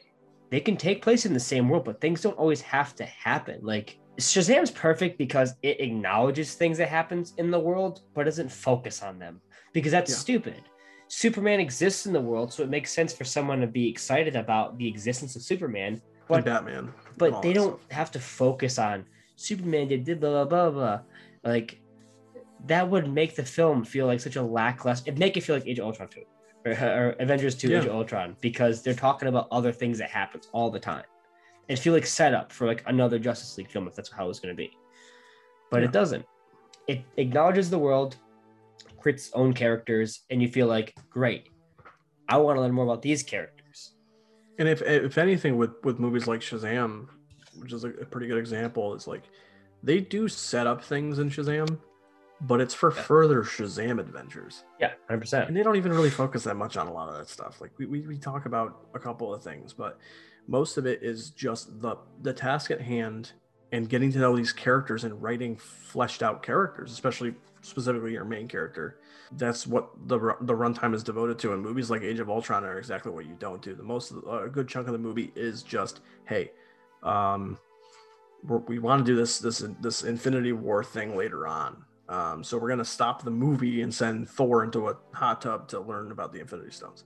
It, it- it's one of those things where it's just like it, it See, doesn't make sense And to do stuff like that. to be devil's advocate, it's like there's not as many scenes as you'd think there are doing that. But the problem is you remember the scenes that do because they take you fully out of the movie. Because they, That's the they, they have absolutely nothing at all Exactly. to do with the plot. Because when you say anything about like setup, I initially think of that exact scene with Thor because you sit there like, we could have just cut this out of the fucking movie. Like we don't it need has it. in no here. place in it. Because like when he gets back, he said he makes mention briefly. He's like, "I had to learn about this to the fucking old Infinity Stone." Blah, blah, blah. And then all of a sudden, now Vision's up, and now they gotta go fight Ultron. It's like Yeah. this. The subplot had nothing to do with the movie. They just had to have Thor doing something. So it, it's one of those things where it's just like movies that live for setup are the worst ones, and that's the problem with universes at this point. Is and we we learn that with other failed universes like Mummy, where they pause the fucking movie to walk through prodigiums or whatever the fuck their name is. Their their little house of horrors to set up different types of creatures within the world so that we know, oh boy, we're gonna have a Dracula, we're gonna have a werewolf, we're gonna have a creature of the Black Lagoon, you know, all, all this stupid shit. And um, you know, that's that's the kind of stuff that really turns me off to movies like this. It's just that you're not focused on telling a story, you're focused on selling me on the next five movies. And that makes it feel more corporate. It doesn't make it feel like it's a Oh yeah. a movie. It doesn't make it feel like it's a story. What What's worse than feeling corporate watching a superhero film? You know what I mean? Yeah, I mean, like Feels uh, one- disgusting. One, of the most corporately made superhero movies I think I've ever seen in my entire life is Bloodshot. Um, Yeah, that was your mistake. I didn't watch that. yeah. I mean, I don't, I don't blame you. Um, but it, it was just it's one of those movies where it just doesn't, yeah, it doesn't feel like it's made by a human being, um, and it's made to just. There's nothing that happens in the movie that matters. It's just hey, Vin Diesel Yeah. shows up, and uh, he's got a gun, and he can regenerate. You know, um, it's got nothing to do with it. I'm just taking off topic because I don't like Vin Diesel, but uh, uh, Don't blame you. you know how in Falcon and Winter Soldier, you know, really off topic. I was just thinking about it because he says it takes place five months after the end of Endgame, Yep. and um, this is 2021. I think the Yep. end of Endgame isn't it 2022, or is it later? See, the thing is, is that um, I know, I know, there's a lot of time skips. You know, as we get mad about, skips. but like But I know, I know. I, I was just thinking about it because they can have it five months after, not that long after, and it's like it's almost like they're lucky they had a pandemic. It's almost like the world shut down so the Russo brothers' shitty time skips can matter.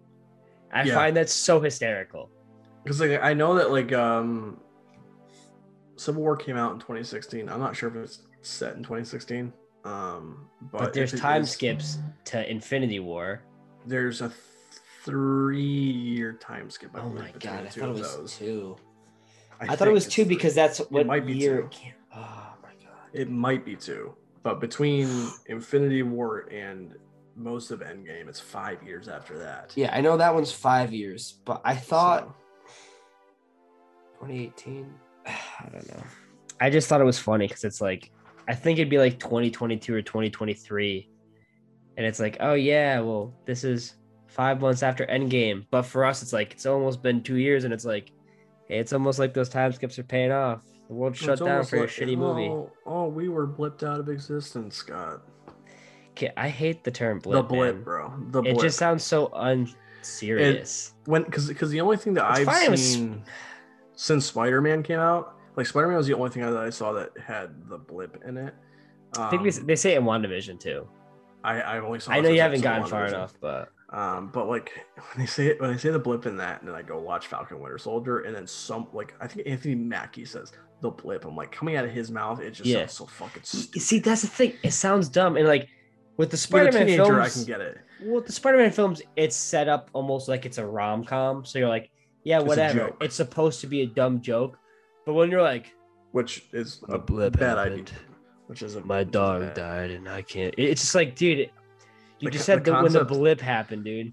Well, first, first of all, the con the concept of of them treating all those people being snapped out of existence as a joke is already a bad idea.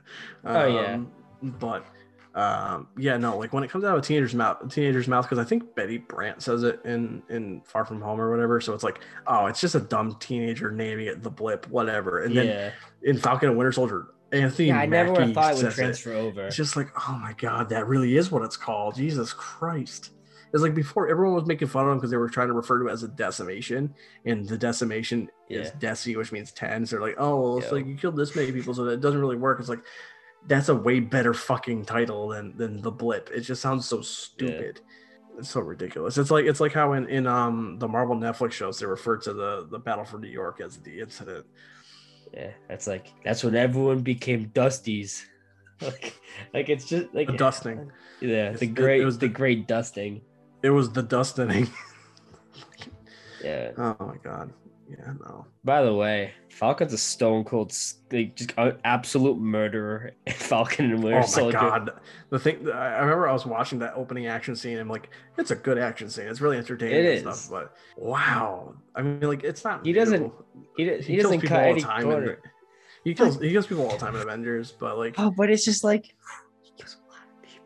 like it- it I, I think it's the way it's was just sitting there structured, where it's like I was just sitting there looking. I'm like, he blows everything Well, up.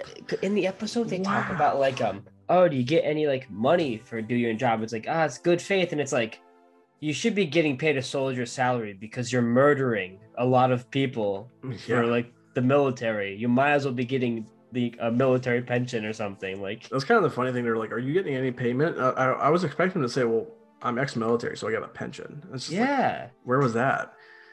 it's just the fact it's like uh, good faith it's like there's no way. Like I just don't believe that. Like it doesn't make sense. I, I just have to assume that like most of the time it's just like he didn't need to be paid just based off the fact that it's like he just lives at the the Avengers mansion and probably all the food's paid for by Stark and Imagine shit. being a superhero and it's pretty much an under the table job.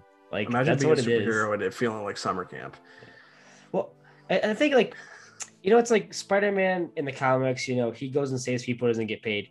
It's fine because he's not treated like he's in a military facility. You know what I mean? Like, it's Yeah. weird because they're treating He them like stone cold merc people. but they're treating him like soldiers, like the way they, they associate with the military. They way ha- they have briefings and stuff like that. I'm not going and to now- a fucking now they have briefing for anything unless I'm getting paid for. it. I don't care who's telling me to show up. It's like, And yeah, we have a that- now- meeting. and- cool, I'm getting paid. They they've established they established in Falcon and Winter Soldier without really make, calling calling too much attention to it that they have rules of engagement because now they treat superheroes like Falcon as representation of American might. Yeah, So basically, because they're doing the whole thing where like it's like you can't cross the Libyan border yeah. or it'll be an international incident. It's just like, well, technically he doesn't work for you anymore. So would it be? But now I guess they're treating superheroes as if, hey, you're basically an American military person. It's just like, can y'all just give them some grub, bro? Just just give them some food. Just send them home with an MRE. It's okay. Just How many how many films to win that point just doesn't make sense? Do you think? How many film or TV shows? I bet, I bet, I by the end of Falcon and Winter Soldier, they invade into another country and they just don't talk about it. oh, they've already talked. I don't know if you saw this, but um, they already confirmed that uh, Madripoor is in Falcon and Winter Soldier. That that Asian country. You know, you, you've seen Yeah. at least one or two of the trailers, right? Yeah, I think so. Maybe. It- Oh yeah, it I've almost- seen the it- first. Like yeah, yeah, the one where they had like But- staring contest. Yeah, but like they remember, like they had shots of like it, I, I thought it was gonna be like Shanghai or something. Yeah. Um, but that's Madripoor. So Oh. they're already starting X Men shit. I don't know if that was something that they planned out or if it was something that was like, hey, well, we own the characters now, so we just call this nondescript Asian location Madripoor. But um, That is the Yeah. most Marvel thing that they could do, and I would believe it. I would believe it either way. Um, but yeah, I'm so I, I thought that, scorned from WandaVision. I'm so I angry. I thought that was kind of cool. I'm not gonna lie. When I heard that, I'm like, oh, that's pretty cool that they're bringing Madripoor into it, but it's probably not gonna matter. But uh, you know, I mean, like the whole the whole thing with them like having having like you can't cross this line because you're an American and you're a superhero, which means you're like the military.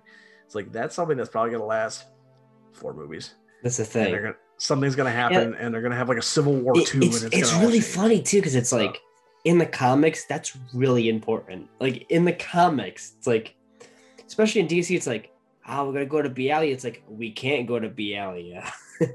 it's illegal. Yeah, and it's like we'll send an undercover group. They better stay undercover because it's fucking illegal. that's why they have in DC. That's why they have places like Argus. yeah. they just drop Task Force X into the fucking war zone. Oh my god. Can we just talk about how even in DC's worst film, Suicide Squad, the military doesn't ruin the entire movie like it does for every Marvel property? Suicide Squad's bad, but it doesn't ruin the movie. The movie ruins the movie. The military? no. Yeah. Because, like, The writers are on the movie. yeah, yeah, 100%. Task Force X, Sorry, the Sucks. editors. Task Force X is terrible, but, like, you haven't gotten far enough in WandaVision, but, like, anytime the Oh, military is included, no, it's not just sword. It's just like even with Hydra, and um, like- Ross. yeah, a hundred percent. Like Especially in when that- Incredible Hulk who literally just shows up to agitate the situation. it's like all the stuff with the military, and it's at this point, it's like you just shouldn't trust the military. And yeah, it's a joke. Like even in the real world, you shouldn't trust the military. But it's like, yeah, but like you just really shouldn't trust the military when it Yeah. comes to like the Marvel film. It's like, wow, what's so bad? They will do every single thing wrong, and there's just I'll no say for sure, reason for it. Less so the military, at least from what I've seen in the Marvel, and more so just any government agency that walks up to you. just Yeah, don't trust them. They're trash. I mean, I haven't seen this. I haven't seen the stuff with with Sword yet. Um, but I mean, just with with Shield, um, yikes, uh, big yikes. But yeah, no, I mean, that's kind of the problem with with with the MCU. Actually, going back to the whole thing with the the, the um country lines and all that stuff, is that in general, if something happens that changes the status quo in the MCU, it doesn't last. No. It, it's really something. That Or the rules lasting impact. change and they don't tell you. Yeah, and it's like you know you leave you leave at the end of at the end of Age of Ultron, and, and there's the issue now where, you know, we're in a situation where where Cap, cre- I mean not, not Cap, um, Iron Man created a fucking AI that almost wiped out the goddamn world, and like yeah, then we get to the Sokovia Accords, and that's important, but by the time. Endgame's over, it seems like now that you know after Endgame happened, the Sokovia Accords don't seem to matter not not that at least in Falcon and Winter Soldier it shows. Um, and they still reference it, like when they go walk through the, the museum, you can see the Sokovia Accords, but it, it's not something that it feels like ultimately going forward is going to matter, considering that they're going to go to Madripoor and, and go after people and, and fight them in the streets and shit. So I don't think it's going to matter. It's just ultimately, it's just That's the what whole, sucks. like, the whole thing with the blip, it only lasted a movie. That the problem is you feel like nothing has a consequence. And like regardless of you know, we don't like BVS. We think killing Superman sucks, but even in, you know, Whedon's Justice League, like that death mat like that consequence is what follows through with the next film. They have to resurrect him. The entire film focuses on the consequence of losing Superman, so it transfers over. The problem with a, a lot a lot of the pro- a lot of the the whole like it's something that really matters in the movie is manufactured but yeah the yeah, whole, like, the just, whole like the world the world giving a shit about superman like literally 15 minutes before he died they all hated him so like oh no, I, I I totally agree with that. Whatever I'm just saying the fact of losing Superman does matter. It matters for the league. back. Yeah, and it's like they have to bring him back. That that transaction from the second film makes the third one have a weight to it for trying to bring him back. that's the thing i'm actually looking forward to the most about snyder cut when we watch it tomorrow is hearing about like all the stuff with batman not hearing all about it but like knowing hearing people talk generally about things and how like they actually sell you on the whole like his desire to to, to bring superman back Yeah. his desire and how he's changed since superman died it's like Mm. because none of that's really there in in the Whedon cut like No, it's he just says like I fucked up. I- I yeah. fucked up. I failed. I failed him in life. I ain't gonna fail him in death. It's just like blah yeah. blah. blah. Yeah, I mean, like he's more human than me. Fuck this shit. Bring him back to life. Mom gang. Fuck. Yeah. fuck you, Diana. You still want your boyfriend. Yeah. What- One of the most cringiest exchanges in that fucking movie, Yeah. where he where he just he's like, yeah, you're just whiny. You're just being a whiny bitch because your fucking boyfriend died. Fuck you. dude. We don't fuck with misogynism here, okay? Yeah. We respect women. Yeah, I I'm just excited to watch it so I can stop seeing something ruined every hour. Even like how much? How much has got spoiled for you? Because I only saw. Dude, Like I've seen so much shit. Like, I see designs of character. Like, you know, Martian Manhunter's in it. Oh yeah, I, and I know what he looks like too. Yeah, that sucks, man. Uh, but I knew, don't but I knew that a while ago though, because Zack Snyder revealed that a long time ago. I know, but like, I just I knew about that a while ago. I mean, I know maybe certain- you didn't know that. I feel bad I, for you. For I not, don't. For not knowing Well, it doesn't matter, dude. I go to a fucking comic shop. They had the goddamn Jim Lee cover with the design of Martian Manhunter as one of the covers for Justice League. Oh, I haven't seen that. He- yeah, That's cool. well, fucking thanks, Jim. Yeah, it's a great you know, I, I remember. I remember on a stream. It, might have been for DC fandom or something, but he showed like a picture. I, I remember that. Like I was that that didn't bother me too much. no, Um, I I but know there's certain stuff I've cameos. seen that I wish I didn't see. I know a lot of cameos coming back, uh, or cameos of characters showing up, and Oh, it's just it just pissing me off. yeah, yeah. Got a good I saw that actor for him. He, I, I'm happy for the actor. I, I saw that one too. It's Yeah, just, it's cool. dude. I mean, the character's there. I don't know if the superhero's there, but the character's there. No, superhero's not there. I'm pretty sure. I, I've only seen it. I would have seen the costume if I know. if- Snyder, I know Snyder was saying that he really wants to make or produce a movie with that character with that actor. I. Well, I mean, I don't want him. If, if, if they were gonna do it, I don't want Ah, him to direct it. I would like an agent. Yeah, that's. I don't want to be rude and say like, yeah, I want that, but I don't want him. Like, yeah. I want. So- I would like an Asian director to do that. I'm not gonna say any details. I'm not gonna say any details, but in the past few days, my respect for Scott uh, Zack Snyder has gone up quite a bit. yeah. For- yeah. So oh, did you see? Did you see? I mean, like it's not a spoiler. It's in one of the trailers. But the, did you did you hear about the Joker Batman scene? I've heard it's good. I've it's really I, I've good. heard. I've heard. Um, I know the Batman f bomb now. Oh, I did actually hear that. That was a joke. So That- now it's not. No, I, I liked it. I actually Oh, is liked it? it. In context, yeah. the sound like I mean I, I haven't heard it actually said, Yeah. but the the manner in which it's you know the whole like you know like yeah. make make no mistake I will fucking kill you. Yeah. It Just it feels like he's like I remember what you did. Yeah. it's just like that that hits me because I was I was afraid it was gonna be like uh Batman v Superman where he says oh shit it's gonna be like like a parademons falling down I'd be like, oh fuck or something something Yeah. stupid like that. I would have been so angry. It's just like that's just lazy. It's just it, it, there's nothing that adds to nothing. It doesn't add emphasis to anything. Like profanity is you know somebody should should yell this in, in Rob Zombie's ear as, as loud as they can but profanity is not a personality trait. Um and I you know, I'm like profanity for comedic reasons for some things, but I don't usually like it for intense reasons. I think if you usually swear, it will almost ruin the intensity because it'll just be like, I don't take it seriously then. It almost sounds brash. But I think when someone's like using like a, an F bomb or whatever as like a joke, I, I think it can enhance it depending on the type of caliber or the, the type of joke, I should say. Yeah, I mean, I'm a profane person, so it's not like it bothers me to hear profanity. It's just that, like, when you can tell when a director was just like, "This is edgy." So Yeah. I, you know, when people just start swearing for no reason, it's just Well, that's why you could have a serious scene and it becomes a joke because of profanity.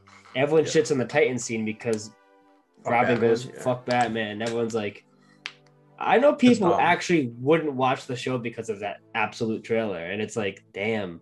I didn't want to, Yeah. but I did. I still watched It- it. it's funny, you know, like, because a lot of people are like, oh, Dick wouldn't do I don't know, man. If you read the comics in the 90s, he, he pretty much says fuck Batman without saying fuck Batman in a lot of panels. But yeah, but I think I'll, I'll also argue though that, it's just the way it's The- framed. It's stupid. but I'll, yeah. I'll also say that the saying it without saying it is why it works better.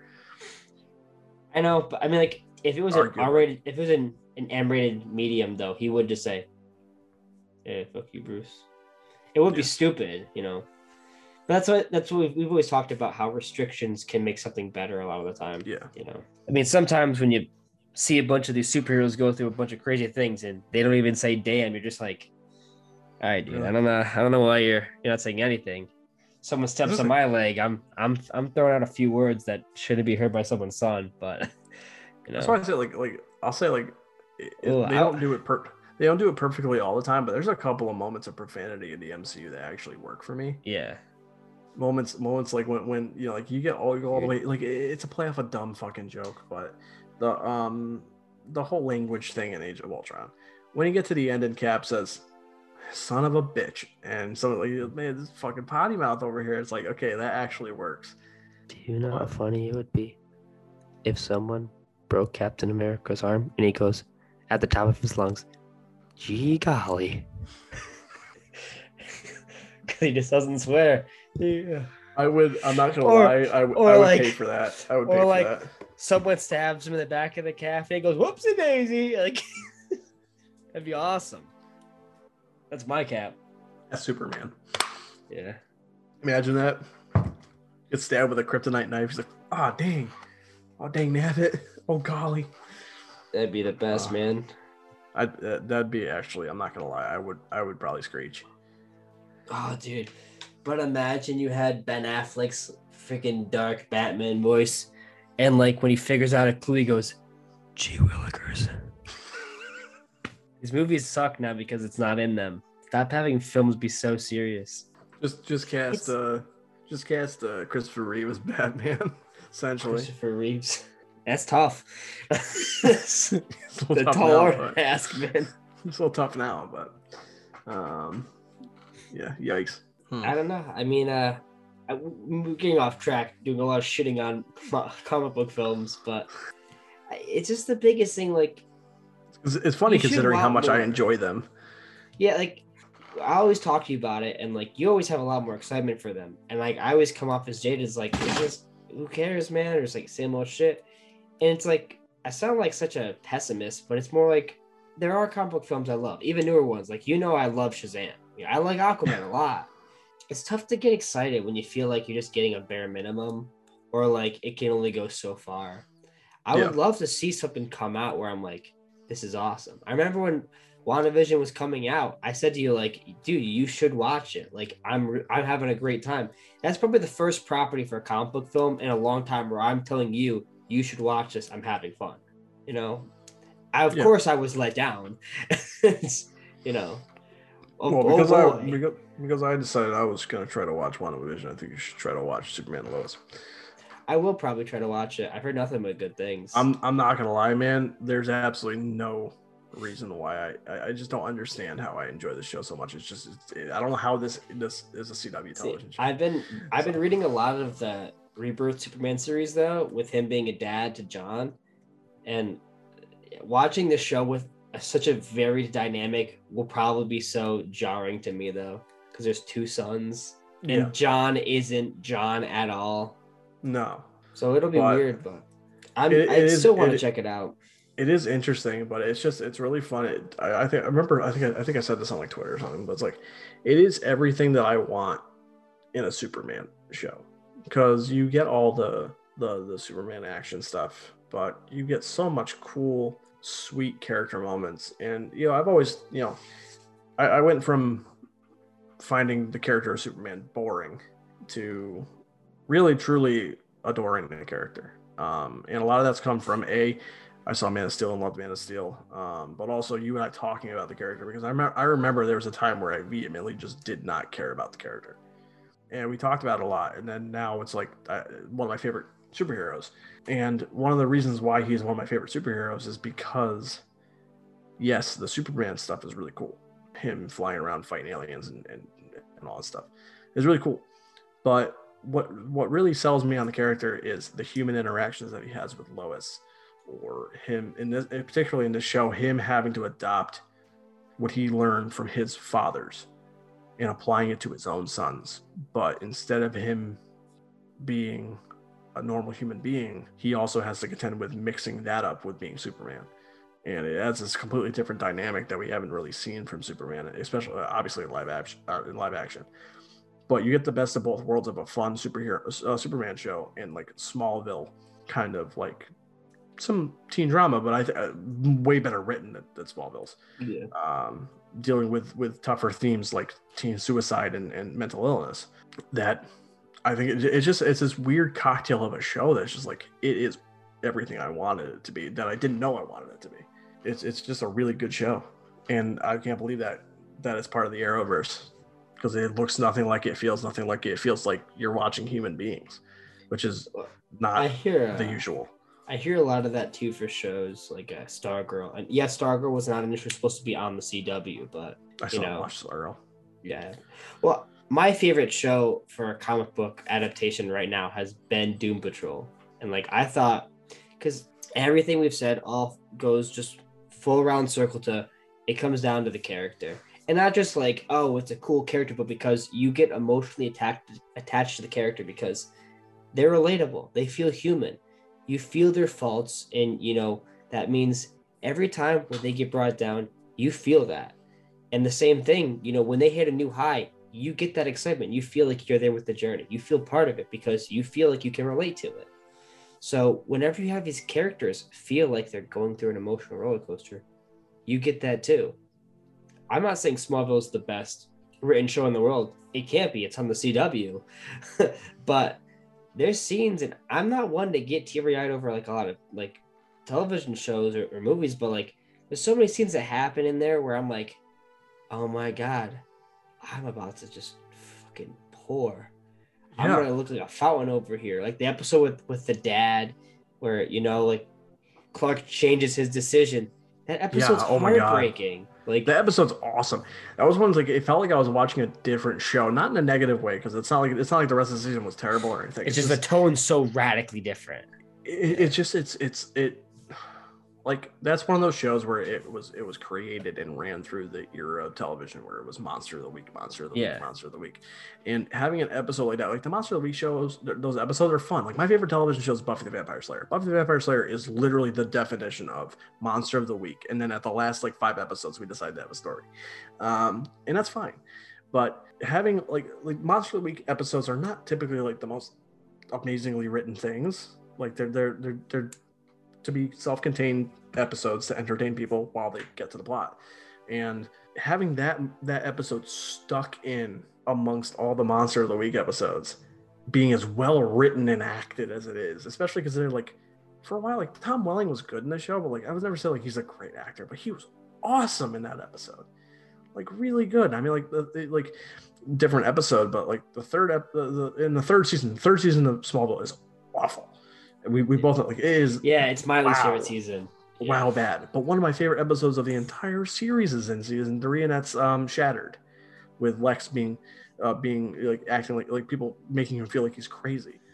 And there's some some absolutely jaw-dropping emotional moments in that episode. And that episode is so good. And it makes it even even more confusing considering how bad that season is, that that episode just boop pops up. It, it's so funny to think of because, like, I think we have to come from the perspective we have to be at least a little jaded that, like, Smallville is our, ironically, it's our arrow because a, a lot of people, like, who have grown up watching Smallville on a weekly basis, and that's why a lot of people, after, like, after season four, I can't get into it.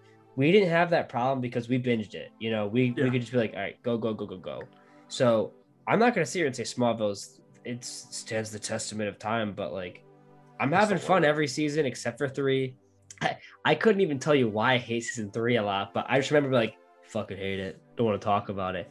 The only thing that stands out was I hate Ian Somerhalder's character so much. yeah. I hate that piece of shit so much. I was like, you know what? I don't care how tall he is in real life. I bet I could kick his ass. I want to. I, de- I deserve to. I'll Yeah. train for it. And because they have almost the same fucking character next season with um Jensen Ackles. Vincent Ackles, and he's way more likable. he's way more entertaining and his his Yeah. like his heel turn is way better executed and Yeah. less telegraphic A hundred telegraphed because they actually took time to make him a semi-interesting Yeah. character. Also, Ian somewhat look like a dickhead, but whatever. But yeah, it's like I mean, yeah, like I haven't watched his his big his big claim to fame Yeah. shows Vampire Diaries. I don't care to watch it. I, I just mean on the So- on Smallville especially, like he just looks like an asshole. Like he looks like an asshole. He's not written with any depth. He's just kind of a prick. Yeah, Um, so it's just like you just don't like him. You just don't like him.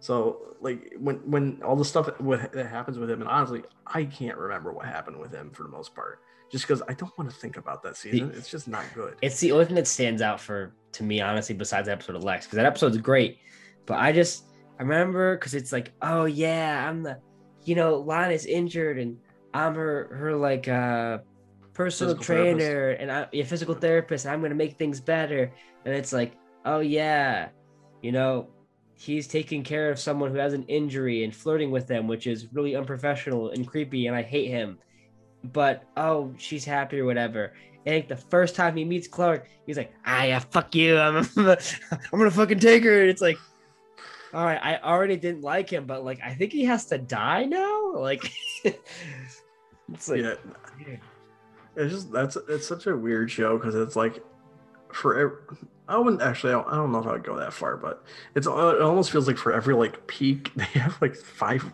valleys. oh yeah. But At least at least for at least for like a, a valley episode. Um, season three is just a valley season with one little peak. Um, yeah. I think it's I think it's funny because you know, I wonder if watching it, binging Arrow or the CW shows would be different now, but I could honestly say I don't think so because I think I remember rewatching some of the shows and just still being season three through and through. Just even binging it would just be such a huge disappointment. of like- Arrow. Yeah, hundred percent. Yeah. Well, Uh, see, that's kind of a weird thing about about Arrow is like um, I can easily binge seasons one and two because they're both really good shows. I like They're season one. I have a lot of problems with season two. That is because of my bias. You know, Yeah. that's, I, I that's love me. season.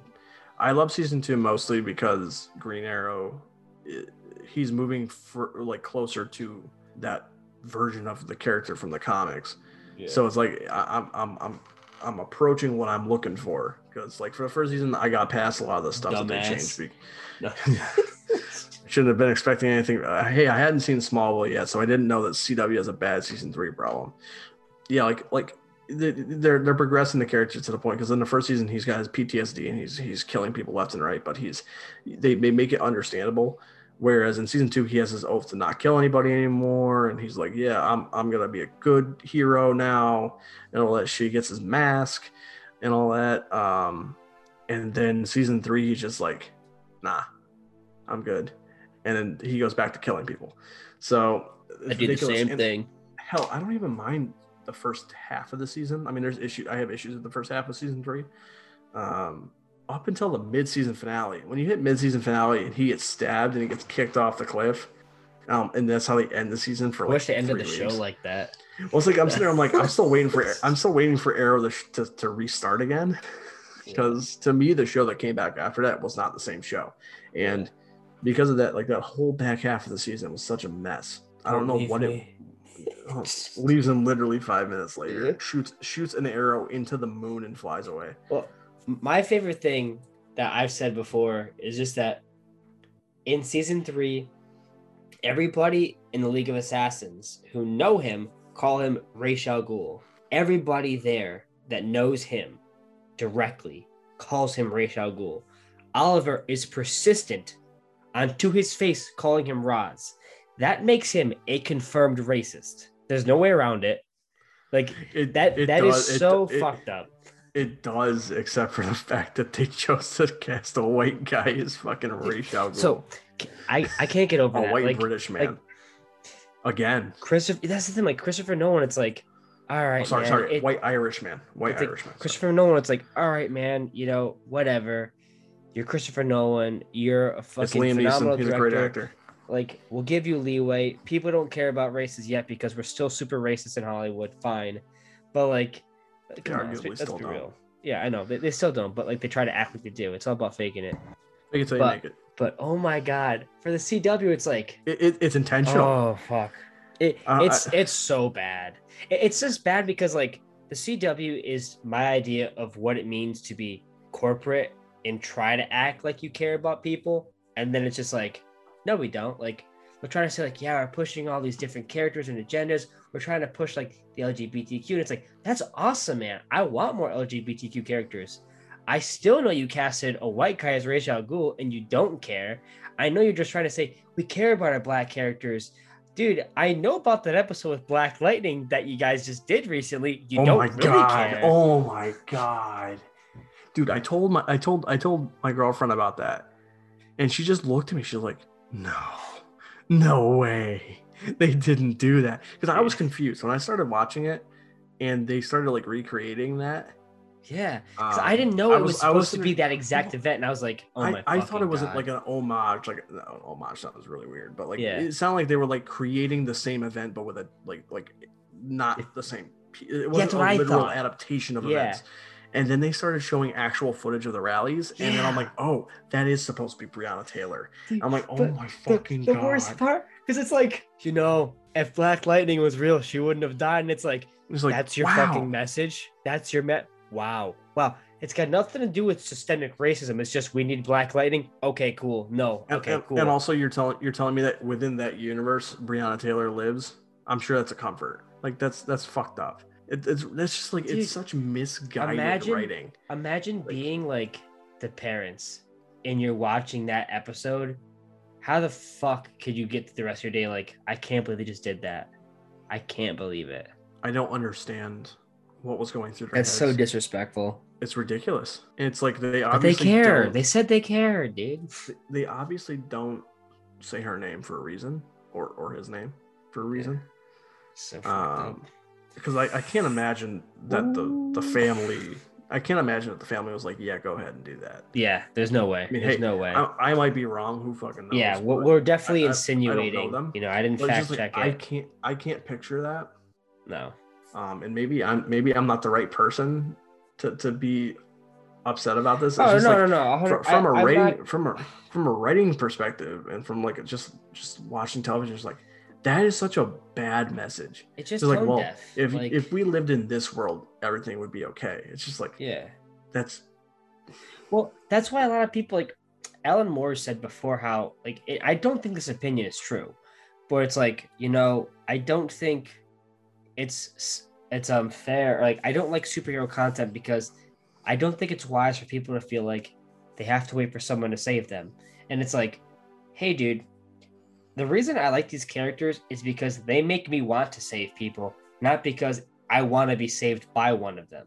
It makes me want to be a better Yeah. person, not have a better person save me. And the whole point is getting inspiration and motivation and saying, I'm taking the core aspects of what I find important and I'm using that in my life. So I don't think that's a fair argument. I can see where he's coming from. I wouldn't invalidate that. There's definitely some truth to that statement. The problem is a show like that message in Black Lightning is pushing that message.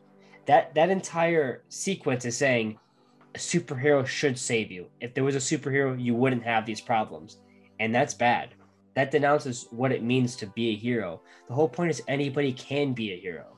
And I don't know. That really like you said, we're not the people to talk about it. And I'm not gonna sit here on a high horse being like, oh, this is blah blah blah. But it just I just find it super disrespectful and I think it it rubs me the wrong way. It's just a weird scene. It's Yeah. just a really weird scene, and I think that if you, It's it wouldn't be just- nearly, It's it also wouldn't be like- nearly as bad if if if they just took it, they created a different scenario, I just and it wasn't I- so obviously supposed to be literally that. yeah. If it was a because because it's not like the, the whole show deals with that situation. I understand, Yeah. the whole like deals with with with police brutality and all that stuff. Yeah. towards, And it should. So Yeah. it's like that's fine. That's great. Yeah. but like connecting it to that and and, and, showcasing it like because i only saw the clip i didn't see the whole episode it's just just it's just so weird and tone deaf and it feels like like you said like it feels like it's telling people well if if this fictional character was was real you're they'd be be alive It's better. like what And that's what just kind of message is that My- it's just like bi- oh well fuck you black lightning doesn't exist And- it's and like my- what my biggest thing is that they sit there on a horse like this is uh this is what we're trying to get across. This is us. We're pushing for more. And it's like, dude, you're doing this for to look good in front of other people. You don't really care. And I hate that it's disingenuous. Because I know you're the same people that made every racist Asian stereotype in every episode of Arrow where you bring up an Asian person. So don't sit here like we're pushing, we're pushing for the future. He's gonna go to China and just deal with all these Chinese fucking smugglers that only do drugs and also you no know martial arts. no martial arts and also talk about you know if you do this with your chakras you can fix your spine. Like okay. Thank god. I'll, I'll have my grandmother fix my back next time i do some squats and i fuck it up. No i'm sure I my grandma I- knows something. She's not gonna yell at me in indonesian. She's just gonna fix my fucking spine I, I got to give Arrow season three credit for one thing. They have a better version of Katana than the DC Universe does right now. oh Low bar. Low Yeah. bar. But yeah, they, they got that at least. stereotyping is awesome Yeah. And more so I mean she's at least she at least has character. Yeah. Also, just a stereotype. And Katana True. is a stereotypical ter- like character, like for a lot of the baseline of like the origin and stuff. But you can make her fucking character, man. But also, every character is a fucking stereotype in Suicide Squad. In like, it almost feels like the movie's racist when you think about it, with how characters are portrayed.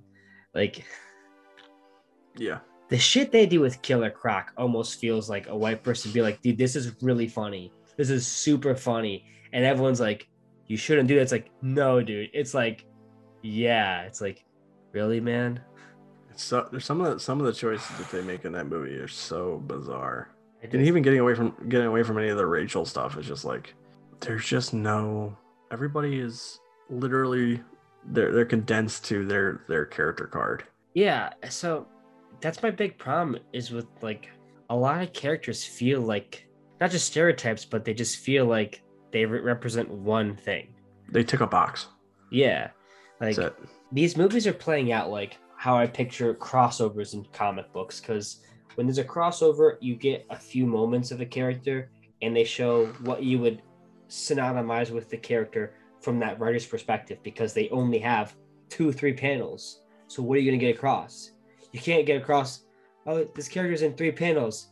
Oh, I'm going to do a super in depth monologue. No, that doesn't happen. It's a, small snippet.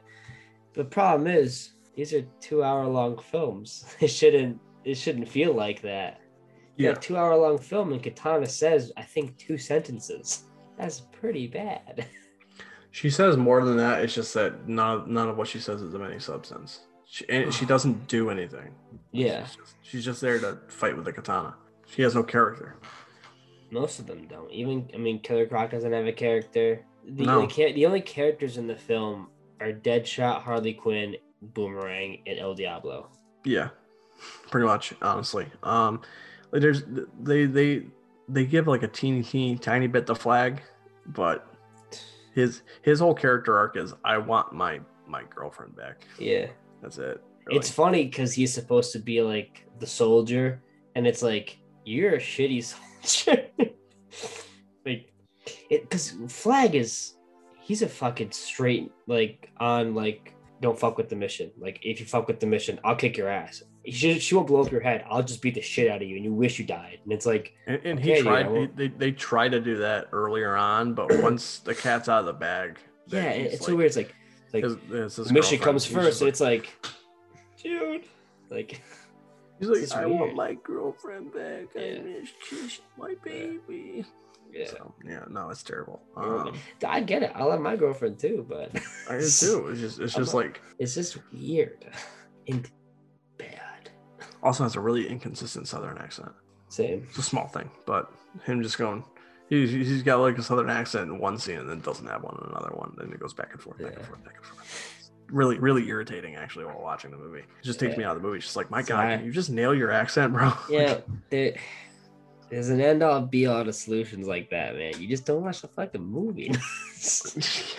I haven't I hadn't seen it since 2016 and I'm just like I know I don't like it, but I I want to be able to articulate why I don't like it. yeah, And it's just like, funny. now I- now I can articulate why I don't like it, but that meant I had to sit through 2 hours and 15 minutes of the extended cut and say god damn it, this is really bad. So I- I don't say I waver on a lot of opinions, but Suicide Squad was one where like I remember when I left the theater, I had fun with it because we went with a big group of people and it was fun. Yeah, and I I was like, I was like, yeah, I just like some of the characters in it.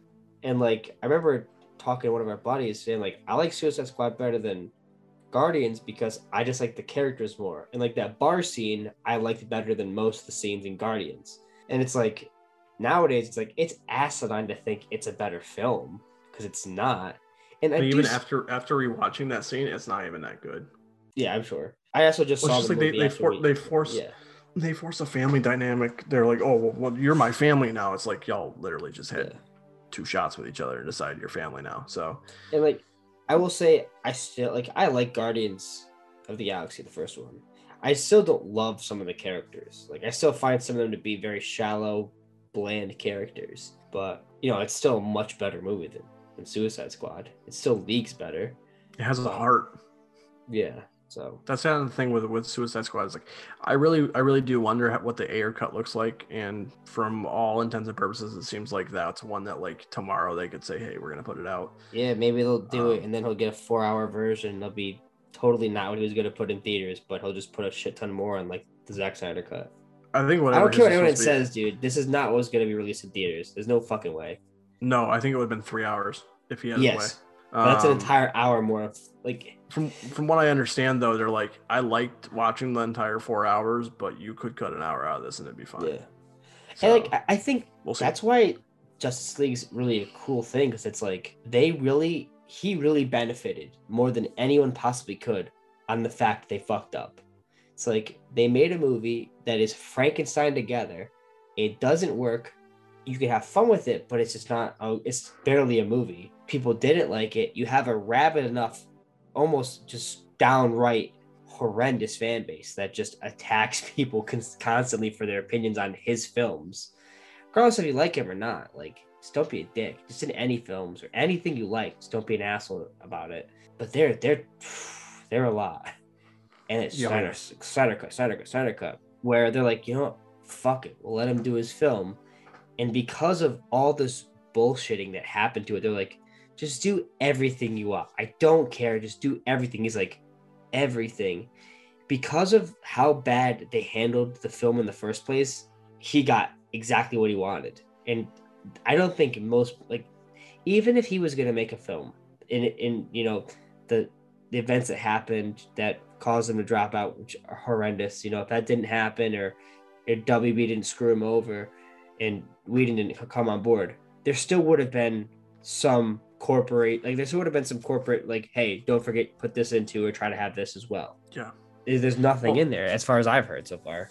I think they said that um when he initially turned in his his edit back in 2017 or whatever, Um, it was about four hours. So who knows um, how much of it was his, how much he changed. But you know, like when you turn on first edit in a movie, that ain't usually the one that goes. I mean, like some No. some directors, they get final cut, they can do whatever they want.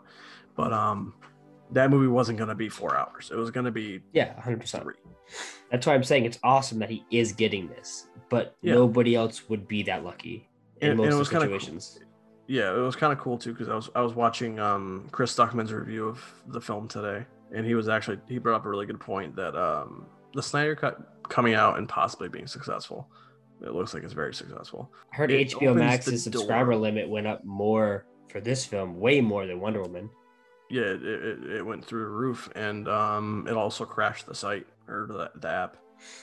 Um, um, the cool thing about this is that apparently, like uh, the guy, what what Stuckman had said was like this being successful opens the world up to um, streaming services like greenlighting long form projects that maybe they wouldn't have before. You know, like a, a, a director might have a really cool idea for like a four hour movie before maybe Netflix wouldn't have greenlit it. Maybe Hulu wouldn't have greenlit it. But now that Zack Snyder's Justice League has come out, there's a possibility that you might see um, creators be unshackled and allowed to do what they want to do. Um, I think that's cool. I mean, like we, we saw that with stuff like um, So we need.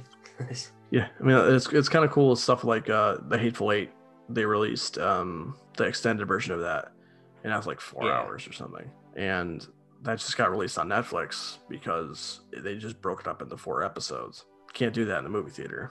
yeah. I mean, it could. It would be really weird. Yeah, They were going to release that movie four hours in theaters, so that's cool that that people can do that. But the only reason why that got done in the first place is because it was Quentin Tarantino.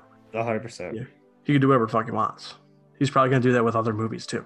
Um, I'm sure he has plenty that was probably. He, I'm sure he had something on the cutting room floor. He, maybe he'll do an extended version of Once Upon a Time in Hollywood. Who knows? Um, Lucky. That'd be pretty sick. I'd be down. I- I'd, I'd watch another six hours for those characters. That's the thing. Any more screen time with Leonardo DiCaprio and Brad Pitt is just it's gold. You're winning. You're just winning Yeah.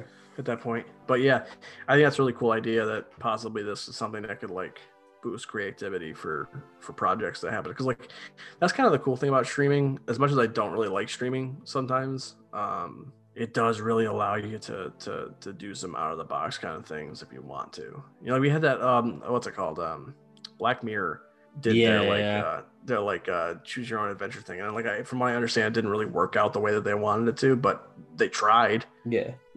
it, it was something what- that was what's different. more important to film than innovation or trying something new? You know, exactly you can't always get it right the first time, but at least you tried. yeah it's something different and like yeah like not not everything that's new is going to work but it's better than doing the same thing over and over and over again so That's that's kind of the whole thing, man. As we've been talking about, it's like it's you get so sick of getting the same shit over and over and over again.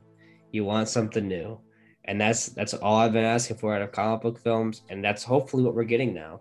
Zack Snyder's Justice League might be the step forward that we really do need, and like you and I have been very skeptical about the film being released and had our questions a lot. if you asked me half a year ago if we'd be having this conversation i, I no way i would have thought that we would have been Oh, I yeah, hundred percent. I was very much like, I don't care. I don't expect much of it. I don't want it, but here it is, and maybe it's making the changes that we all need. I mean, I almost wish it doesn't because I don't think the fan base deserves a good movie. but you know, I'm glad he got to give out what he wanted to, and he's getting the reception that I feel like he deserves for the love and passion he put into it. That's really cool because regardless if you like him or not, he's a passionate filmmaker, and that's what you should see more of in Hollywood. i agree. So. It, it it's something you know I, I criticize i can criticize Zack snyder all day. I mean like he's made some movies i really love like man of steel. Yeah, um, movies I really respect, like um, Watchmen, even if it's not like my favorite comic movie, and I don't think it's like the greatest adaptation of the comic. As a movie, it's entertaining, and and it's it's got some some sh- just amazing visuals, but you know he's got a, a lot of issues as a director, but he's an undeniably creative man. yeah, Um, he's got a lot of ideas. He just needs to focus them sometimes. But I'm just glad all four hours of this movie got get, got released just because, especially after seeing the theatrical version of Justice League, it's a movie that Barely. merely exists. yeah. and it's a movie that you can feel was tore in a bunch of different directions at once. And for better or for worse, Zack Snyder's Justice League is gonna definitely be a Zack Snyder movie. It's definitely gonna be his movie, and, And that's what matters. yes. And and filmmaking is a crea- is, is a collaborative art, and you can't always just give complete creative control to the creatives because some some creatives will just run wild Yeah. um, and, and create Limitations are sometimes good. things. Yes, and and no matter what, like I'm not gonna sit here and say that oh no executive should ever give uh, creative notes because that's dumb because they're also out there to make money. and Editorial is there for a reason sometimes. I'd say most of the time. And you'd be surprised what people could do with free range. So it's there for, for a reason. And same reason when some people's writing some people are writing books, like having the editor there just asking questions, being like, Oh, you sure you want to put this in that in that page? You sure you want to have this on there? It's like it's always good to have someone just proofread or just double check or say, like, hey, maybe this isn't a good idea. It's fine. Yeah, collab the collaborative art form of film. A great example of why you need collaboration in movies is the prequels. Yeah. and and you know like that's a movie that was that was completely just George Lucas said and that's what they did. Yeah. And I love George Lucas and he created Star Wars, which is one of the greatest franchises ever created. And um, even the ideas in the prequels are are really imaginative and cool, some of them. But ultimately, not enough people said no, George. We probably shouldn't do that, Yeah. and we got what we got. It's all about So- finding a sweet spot. You don't want to feel like you're having a corporation mass produce things, but at the same time, you don't want to feel like you're having, you know, the director almost having super free range and not having any questions asked, just having yes men being like, go for it, go for it, go for it. But um even so, like getting getting Justice League is gonna be hopefully a step in the right direction. You and I have been getting sick and tired of having the same old same old given to us. Nothing's pushing new boundaries, and it's annoying to feel like people can look on the medium of comics as a lesser medium when it comes to storytelling, and you know it's bullshit, and it's tough for people to to bridge that gap. But it's annoying to see it happen again for films, feeling like these characters are not going to be taken seriously when you know it can be taken seriously, and that's what I want. So hopefully, that's what we get. I think that's pretty much a good note to end it on. Yeah. All right. So thanks a lot for being here, helping me, and talking about some good subjects and not so good subjects. now, if you don't mind, I'm gonna go watch my fourth viewing of the Tom and Jerry movie. I Maybe it'll maybe it'll accidentally be the Snyder cut like that first time. yeah, hopefully no, because then I don't get Colin Jost. Uh, okay. All right, peace, man. Peace. Oh, God damn it, son. Was that shit ton or what? I hope you had a fun time, because I sure as hell did. Check out the next few episodes and woo Tell me what you think.